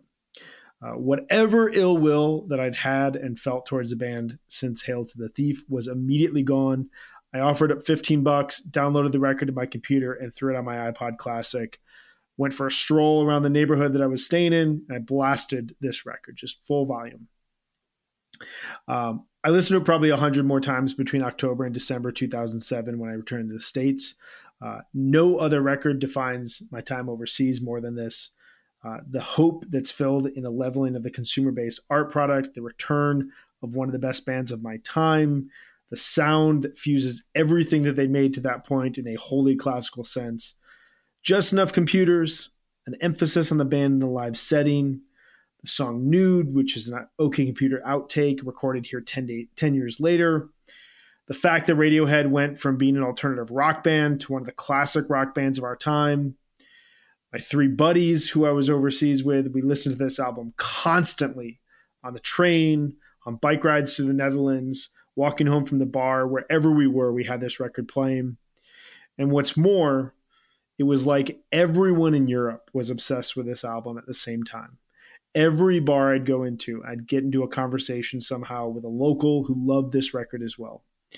The album sounds like globalization and a true marrying of cultures to me in the most idealistic way possible. And when I went back to Europe in 2016 for the first time, uh, I took the train from Amsterdam to Utrecht, and this was the first album I listened to. Um, Kid A may be my favorite Radiohead album, and Yankee Hotel Foxtrot may be my favorite album of all time. But there is a part of me that thinks that this is my favorite album just because of how much it meant to me of the 2000s. And um, if nothing else, Dave, I think that we need to do an album or an episode on our favorite albums of the 2000s here soon. But I love this album. It's very near, very dear to my heart. Um, what do you guys have to say about In Rainbows? So it, I, I feel so you know same thing brian. Again feeling with radiohead like you know he just talked about how this album makes him go back to a whole time period how it makes you feel. And i have kind of that same within rainbows too. My radiohead college buddies this was the album we played in the car. And i remember being it and we just we're just sitting there and like i mean this fucking album is unbelievable. And i think this album for me is actually the perfect radio album Radiohead album. I think, you know, OK Computer's my favorite. Kid A is The Empire Strikes Back. It's like the opus. But for perfect, at the right time, the right album, In Rainbows is it. It has everything that Radiohead is about. It has weird computer stuff. It has incredible ballads. 15 Step that kicks off the album kicks fucking ass. And it goes from there to another kick ass tune to ballad and it's again it goes back to that there's 10 tracks on this album and they are all perfect all in the right spot and to go from kind of that disjointed feeling of Hail to the Thief back to In Rainbows, where it was just they nailed it. This to me, I kind of you know Brian, you mentioned that Kid A kind of was all this creative. I feel like In Rainbows took everything that they had done from the start of their career and they just figured out this is the perfect way to play it right now and that's what Kid A or in, I'm sorry, In Rainbows is for me. It's the perfect Radiohead album. Uh, again, the whole we've got to talk about the fact that this was a free album that you could basically you could you could get it for free. You could pay what you wanted, and this revolutionized everything in music. So if you weren't really following or younger at the time, this was completely different. Again, mirroring the technological advances, this was a digital stream you could take and it completely threw the entire industry on its head. Trent Reznor was pissed. I mean, because some of these other bands they couldn't afford to do stuff like this, where Radiohead was this juggernaut, and you know, the thing, the other part about that was their contract with EMI had been up, and EMI kind of made them this offer, and they didn't want any part of that. They wanted creative control, and they kind of said "f you" to EMI. That was a big part of them wanting to do the pay for what you want stream. Is to say we're doing what we want, we're going to do this, and you're going to all hate us, and this is the way we like to do things. And then actually, EMI at the same time released this huge box set that was all the first six Radiohead albums to kind of say, oh, we're going to make all this money off you. So this was a huge thing going on between Thom and EMI and everything, and it was kind of an interesting time uh, time period. But you know, I'm with you, man. This this album is freaking awesome. Uh, Dave, you get in on this. I think I recall distinctly I was riding in the back of a car driven by my wife's uncle in 2007 when my phone started to blow up. And it was about seven or eight people just saying, Holy fucking shit, new Radiohead album, pay what you want. I thought, What? So I agree that, I mean, I have plenty of friends who call this the best Radiohead album. And I don't disagree. I, I still think the Bends is my favorite, but in terms of being just like top to bottom, touching on everything to do well and settling into a really warm middle age, it's kind of hard to beat in Rainbows. Because, like you said, it's got the corkers, like two plus, no, God, it's got the corkers like 15 step, then body snatchers. It's got the classic ballads like Nude, like House of Cards, which is like a Radiohead slow jam. It's got All I Need, the other Radiohead slow jam. I mean, it's very. The album emits a pleasant warmth, and Radiohead, while excellent, is not exactly a band you think of as being really warm and cuddly. Whereas I just find in Rainbows to be very soothing and very complete. And I think I touched upon this earlier, but in terms of jam bands covering Radiohead, is that Umphrey's McGee actually does a shockingly respectable cover of Weird Fishes Arpeggi, which is not that easy to do. Make Radiohead uh, sound good by a band other than themselves. But yeah, I'm trying to come up with ways to describe In Rainbows as aside from being warm and complete. And I, I actually really like that. To be honest with you, I think that's good. Okay. Oh, one more thing I actually might say is that my least favorite song in the album, this is actually one of the few Radiohead albums that I think doesn't end that great. I don't love videotape, not because it's not a good song, but the live versions that they played of it, which had a really cool kind of extended drum jam, got completely excised when they put it on the album. And I think that a better way to end uh, in Rainbows was after In Rainbows came out, they put out uh, an EP, I think just called like Rainbows 2, was it? Yep. Okay. That had basically the B sides in Rainbows that didn't quite make the record, like uh, Down is the New Up, Up on the Ladder, Bangers and Mash. The last song on that album being Four Minute Warning, which I think was um, the four minute warning being um, like WW2 with England, like the air raid sirens. That's actually a very touching, quiet, almost lullaby of a song. And I think if that ended in rainbows as opposed to videotape, it'd be even better than it already is. But that's revisionist history. So I think one thing I love about this album is I think it might be the most full band Radiohead album that they've ever made. In that it sounds live at times. You hear this band really connecting and really showcasing themselves from an instrument standpoint. Um, you know, there are songs like Jigsaw's Falling into Place that on a different record would have been, you know, totally littered with computers and would have been much more focused on, um, you know, kind of beats and digitized sound. And here, like, it opens with an acoustic guitar, and you clearly hear the drums, and you hear the band like playing essentially in a studio. You you could imagine them playing that song live, and I think that that aspect of the record was really important for them as a band at that point in time in terms of you know you still have a lot of studio fuckery and like the record opens up with you know the the drum beat from 15 step that sounds like it could have been lifted off of you know any of their previous three or four records. But overall you know the fact that the band was proving themselves after accomplishing as much as they had from a studio standpoint or from let's mess around with the instruments or you know let's remove the instruments completely at times the instruments come back the band uh, really presents themselves as a band and it comes across as kind of one of their more mature one of their more uh, kind of sage records that they had made to that point in time The album was very much made for the stage. I know Yeah. on the tour in 2008, I think they would open a lot of shows with um, with 15 step, and there was just a part in 15 step. I think after um, there's a bass line. There's Colin Greenwood, the bass player, does his bass line after I think the second verse. And then when they would do that, the gigantic big LCD screens that they would have on stage would all turn on. The stage would be bathed in light. So, I mean, in addition, I think my wife only saw Radiohead once at me. This is the All Points West Festival in uh, 2008 in New Jersey. And then I was like flipping out, and she said, No, I thought it was great, but I expect Radiohead to have really high productions and AV values. So it was great, but I'm not surprised. Like, how could Radiohead not have an incredible light show? And I'm like, mm. that wasn't a life changing experience for you? She's like, it was very good. like, oh, okay.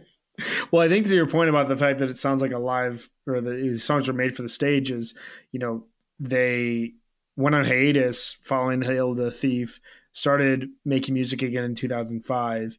They had unsuccessful sessions with Spike Stent, and then they decided to tour in 2006. I think there's a Bonnaroo headlining slot uh, at that uh, on on that tour, and they tried to work out songs that were half finished. And the tour is thus filled with Future and Rainbow songs. Um, Thom Yorke once said that the band felt like they were 16 again, playing these songs live without any stress or any expectation. And when they got back from the tour, late 2006, early 2007, they start recording these songs, and they immediately come from that vibe of playing live. there's there is this album again is there's a bunch of cool stuff with it. It is as far as another thing that I think with the Bends, I think that's their most accessible album. I think this is number two. And I tell people to listen to the I listen I tell people to listen to the Bends to start and then go forward. But I've also heard people tell people to listen to the Bends and then Kid A and then OK Computer as far as albums to get you into Radiohead because this is very accessible.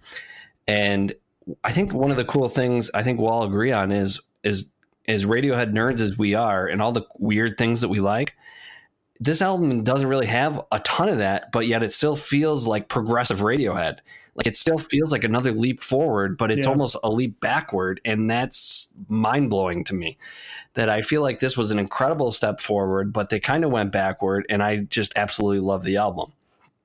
So It's just really good songwriting. It's a, cons- a consolidation of strengths which showcase them as being excellent songwriters. They no longer feel the need to push the envelope. They're just settling into a very nice middle age. It's almost like if we're going to compare it to Wilco, this would be um what like Star Wars, Brian? Would you say?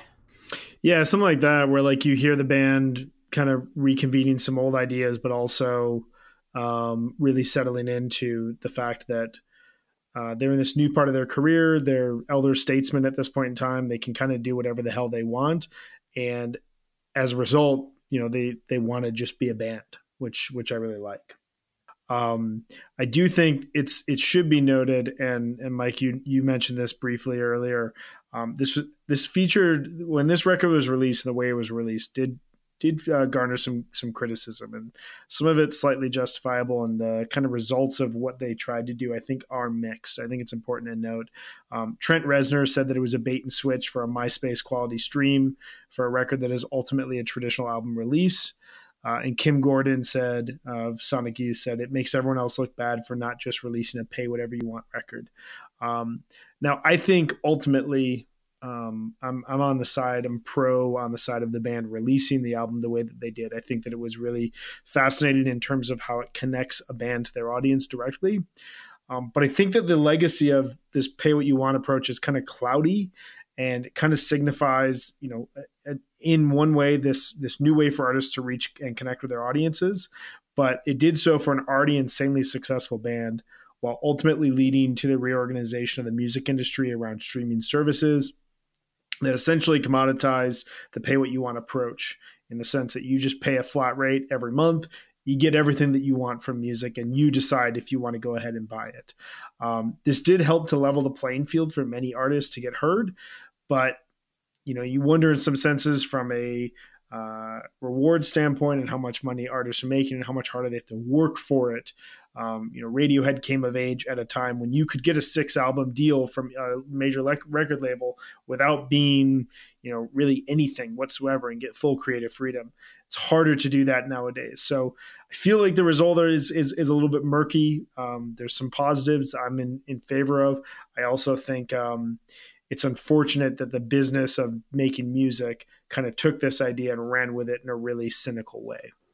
I have um, just a couple more things on in rainbows, and um, this was uh, the last one to make the radio or the uh, Rolling Stone list at 336. Um, so this is the last; it's the fifth highest rated on Rolling Stone. This um, House of Cards is an. If you ever seen this video, again, this kind of parallels the technology with um, Radiohead. It it uses um, dot matrix placement, so it, it uses Thom Yorke and he's all these little dots. It is a fascinating video, very very friggin' cool. All their videos are fantastic, but this is that's probably my favorite. It, it was it was revolutionary what they were doing with technology uh, for that. So I just wanted to kind of get that in there real quick. I thought that was super cool. If you've ever seen that, check that out. What are we playing from this album? It's got to be Going with the opener, 15 step. Oh, of course. 15 step.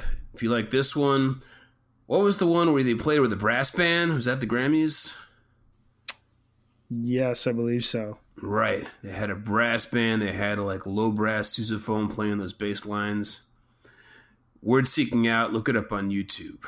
For now, let's listen to the first song off In Rainbow's 15 Step.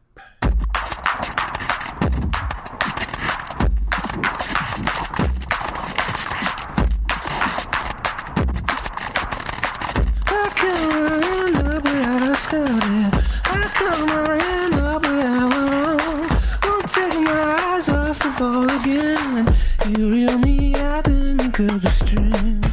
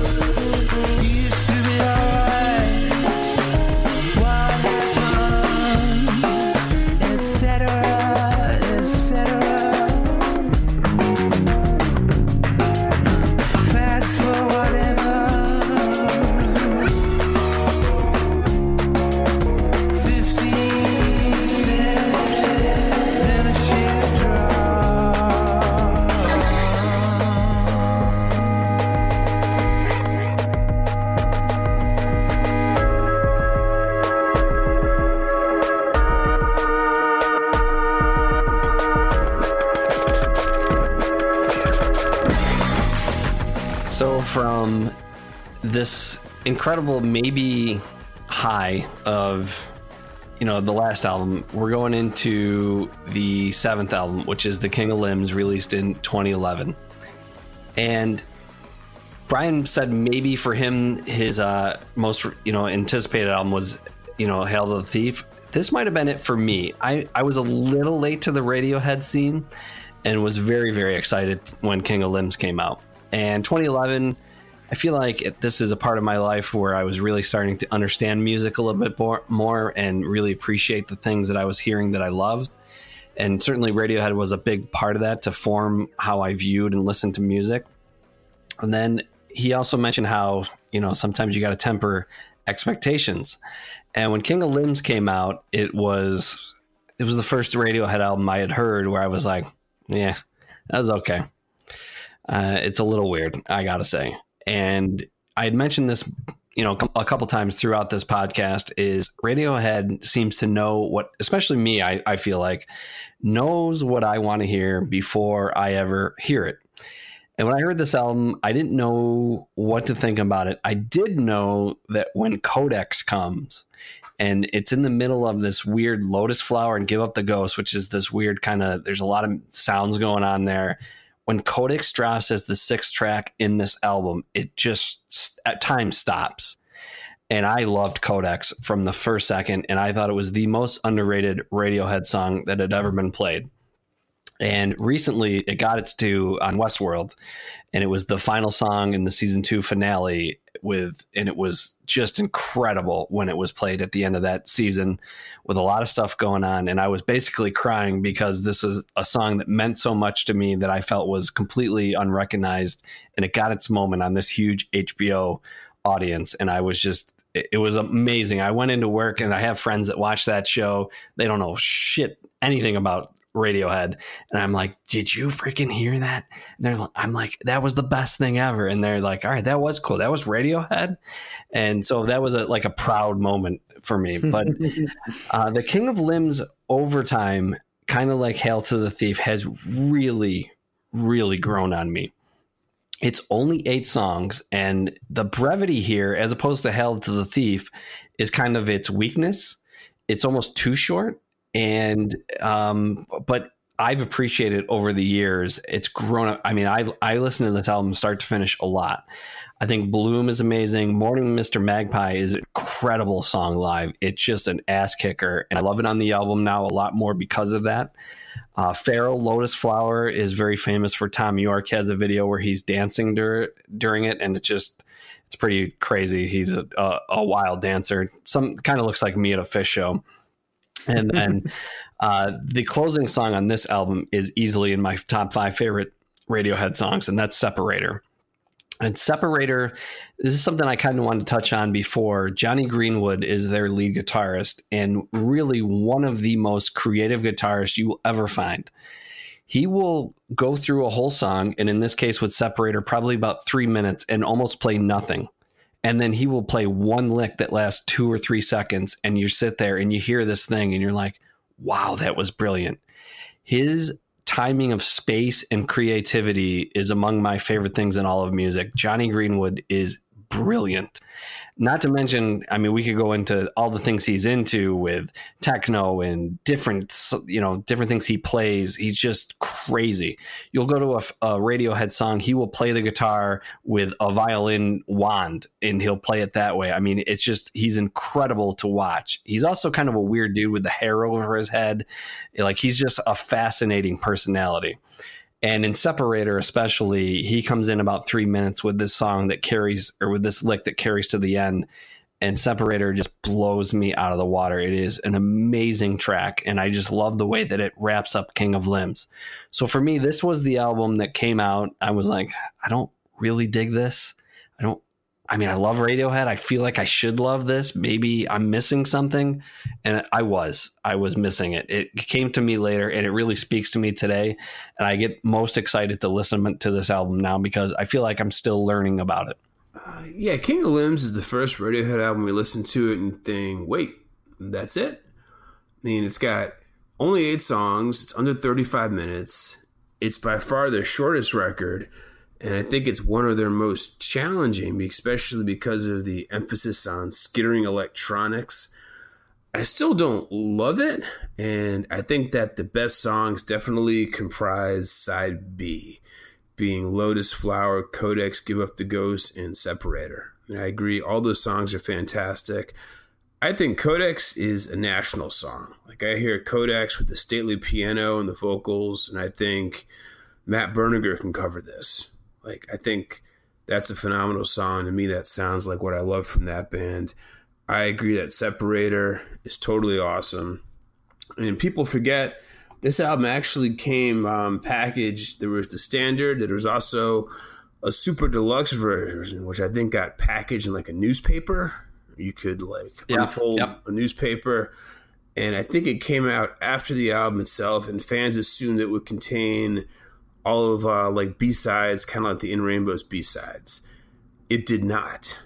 And people also thought that the word separator was like, okay, that's because this is being separated from like a whole another batch of songs, which never really came to light.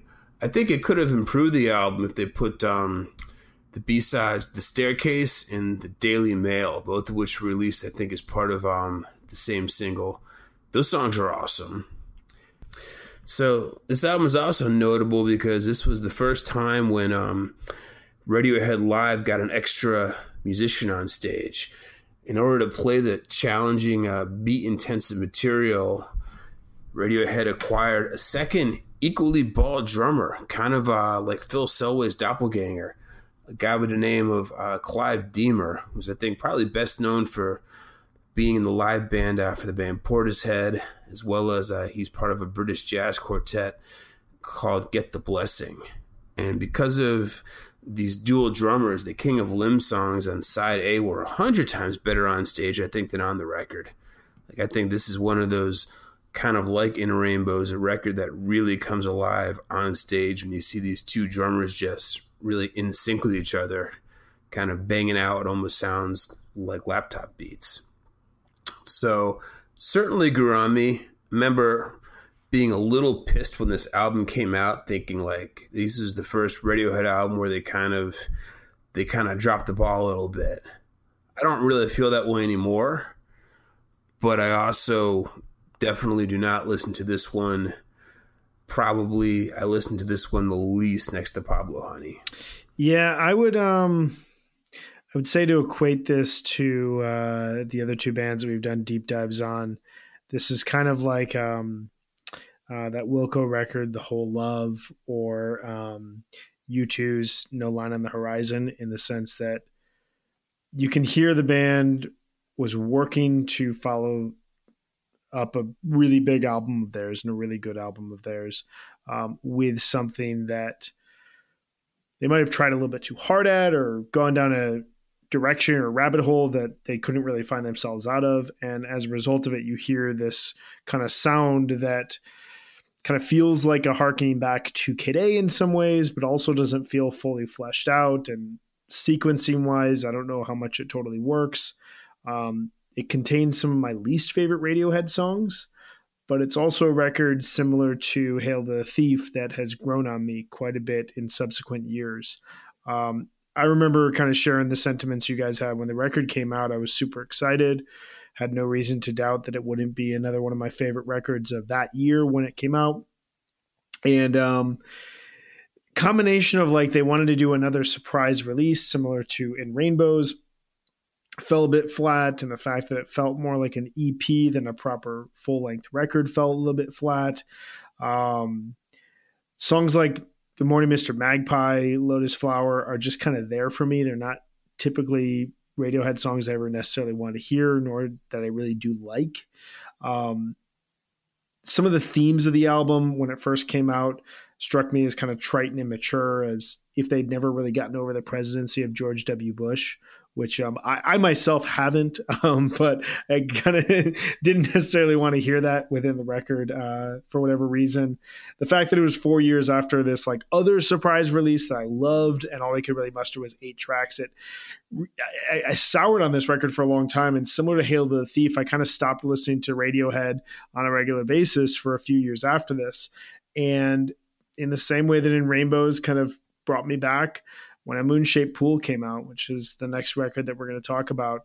Um, suddenly, the last three tracks in particular on King of Limbs made so much sense.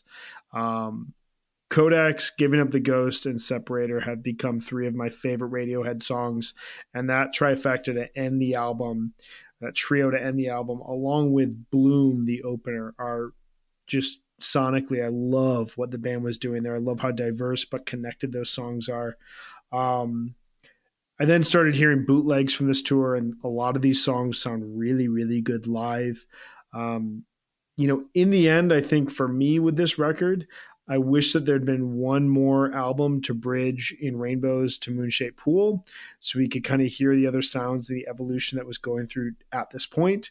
Um, because it still does feel in some ways like this weird, incomplete sidestep or stepping stone during a nine year period where we only really got one Radiohead record. I think that's uh, I think that's a good point, Brian. Is just kind of that leap from 2007 to 2011. This kind of perfect Radiohead that was very accessible to. I think King of Limbs might be as non-accessible as Kid A when you if you were just to start right into Radiohead. It's weird, and where this album comes from is Jonny Greenwood, the guitarist, and Thom Yorke were going around in the DJ scene in California and they brought Nigel Godrich around and they, they started DJing all over the place and it became this huge two week experiment. And basically what happened was it turned into fucking six months is what Thom said. He said, we started with two weeks trying to experiment and became six months. And that's where this album came. So it's based around a lot of DJ and rhythmic and kind of things that are going on with that whole scene. So it's a different, especially for us in the Phish world, to go to the DJ scene. It's a little weird but I feel like it's a giant step for them from in rainbows, and I kind of like that. And that's kind of what's grown on me over the years. I kind of have a lot of the same feelings I might have had with Kid A, where I didn't really know what was going on at first, and now I just kind of really, really enjoy it. So, so I think we thought universally from King of Limbs, we wanted to play Separator. It's the last song. It's a gorgeous song, and I think earlier I said um, some people thought that Separator meant there was going to be more songs because the big kicker to this is Thom Yorke saying, if you think this is over, well, you're wrong. So people are like, he's being cheeky. There's a whole album that's coming out. That wasn't the case. But still, excellent song, excellent way to end the record. Let's listen to Separator off the King of Limbs.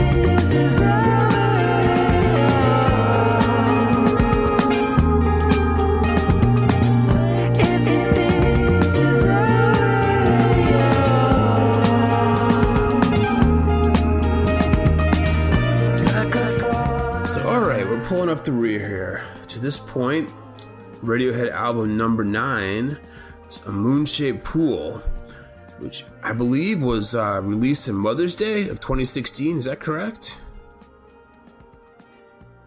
Yeah, because I remember being at a Mother's Day brunch and my phone started blowing up. You see a pattern here. I have lots of friends who like Radiohead and are willing to tell me about it. A lot of surprise albums, and our flo- our phones explode when they when they uh, are released. Right. I think, hmm. With Moonshaped Pool, I think it's very good. It suffers from being a bit sleepy in some points. That being said, on their most recent tour this past summer, they managed to almost play the entire album on stage most nights. And as you will see with Radiohead, a lot of the themes is kind of taking what may seem to be sleepier songs on record, and then when they imbue them with their incredible live show and live sound, they make them really fascinating on stage. That said, I don't really have a ton to say about this album other than the fact that I find it very pleasant and kind of a good elder statesman record, and that I think Radiohead may have finally reached the point where they aren't breaking a ton of new ground, except that they're very good at sounding like themselves, and the songwriting is very high quality. And this album actually, um, I will say that Full Stop is one of their better examples of a very excellent like rock and krautrock song. That's a great song. Identikit is very slinky, slinky, sexy slow jam of a song. And I really uh daydreaming kind of unfolds almost like origami with a really interesting Paul Thomas Anderson video as well to boot. But yeah, I mean very very good, very Radiohead won't ever be the thing I reach for right away, but I still think it's a pretty impressive album to put out this far into their career.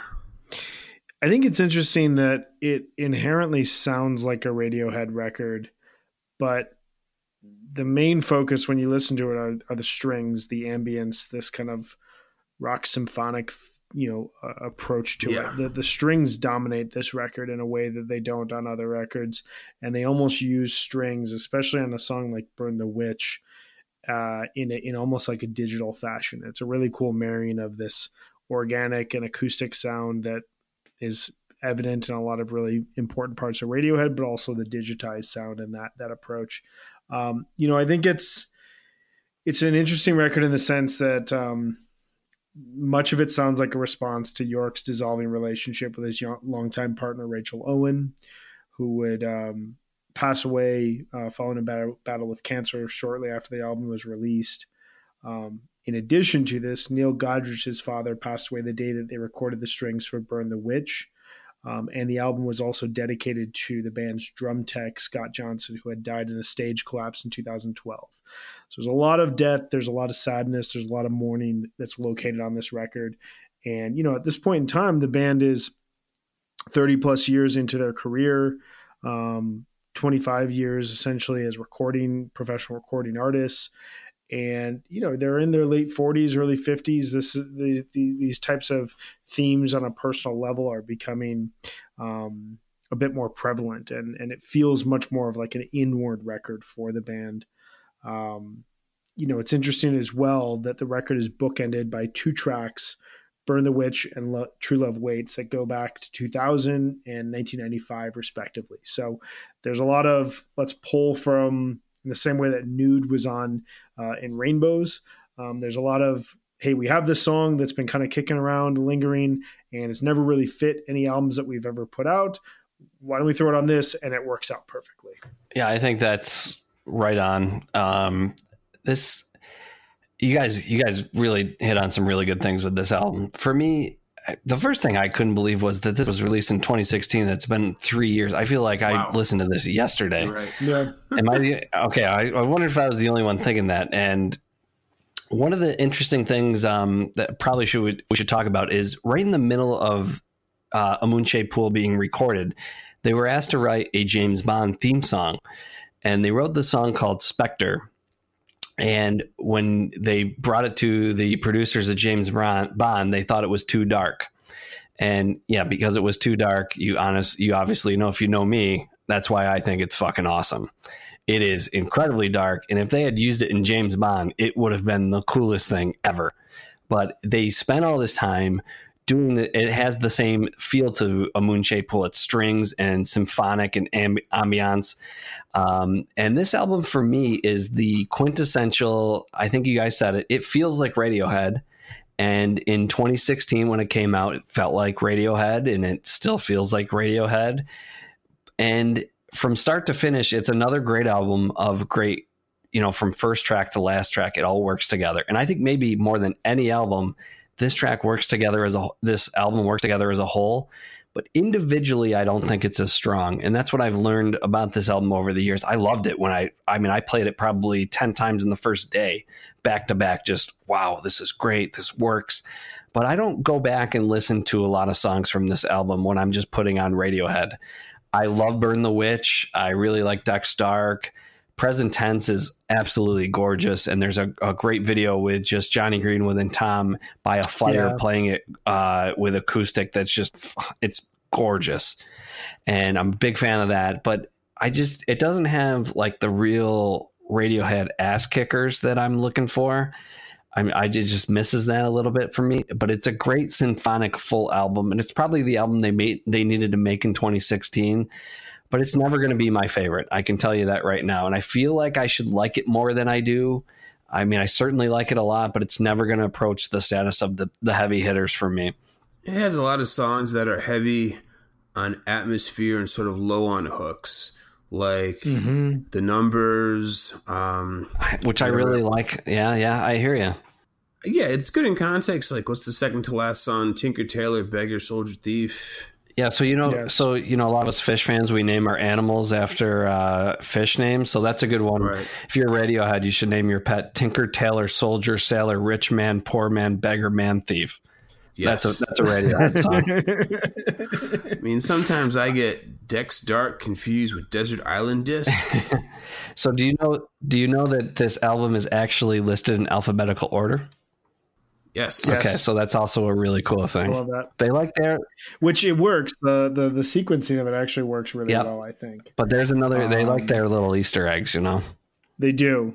I um I'm gonna fight for for this record. I love this record. Um, it was number three for me. Uh, my favorite records of 2016, and it will definitely be very high for me this decade. Uh, I think it was a time and place record for me, similar to In Rainbows in that way. Um, it was, you know, a return for this kind of love affair with the band, and threw me down a rabbit hole with them that coincided with my return to Europe for the first time that summer, and I listened to a ton of Radiohead when I was in Europe, and it just fit that period of my life really well and that scenery.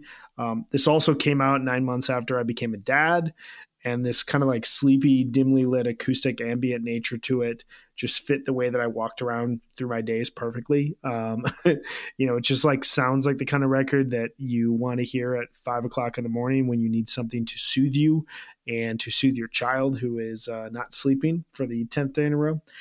Um, Daydreaming was one of my all time favorite songs in 2016. Uh, one of my three favorite songs, I should say, of that year. Um, and it was this record that really helped me to appreciate Hail to the Thief and uh, to King of or the King of Limbs. Um, this just set me back in a deep dive into Radiohead. And um, I really attribute it in that sort of sense. I, I definitely don't disagree with a lot of what you guys are saying from a critical standpoint, and I think it's, um, you know, in in some cases this is kind of that first true record where we see Radiohead as a classic rock band beyond their days of revolutionizing the music scene even though there's a lot of elements of that in in rainbows and in the king of limbs. To me, this will, you know, however many records they make, whatever their arc is when this whole thing is completed, this is going to be like one of those unique mid 80s classic rock records from like Dylan or like Neil Young in the sense that it experiment it's experimental, it's very personal, and it holds up longer than you would think that it would. I would say this is more like less than a weird Neil Young 80s record. I'd almost say this is more like Freedom or Ragged Glory. Kind of Okay, okay, Yeah, that that's this fair. is this is what the fans want. This is what we know sounds good. this is not trans or uh, everybody's rocking. Right. I think I've never even thought of it that way, but I think both of you kind of said it. Is it it pushed the envelope the least, and I never really thought about it till till you guys said that, and I completely agree with it. I think that's an intelligent take on this album. It's fantastic and it's Radiohead, but I do agree. I think all the other albums push it much more further than this one. I, I love that. Did we play a song from Moonshaped Pool? I think we need to do that. Let's do that. Let's we're Dex do. Dark. Decks Dark. Very awesome late bass line, about three quarters of this song that I love. I'll just point that out for you. It's really cool. Yes.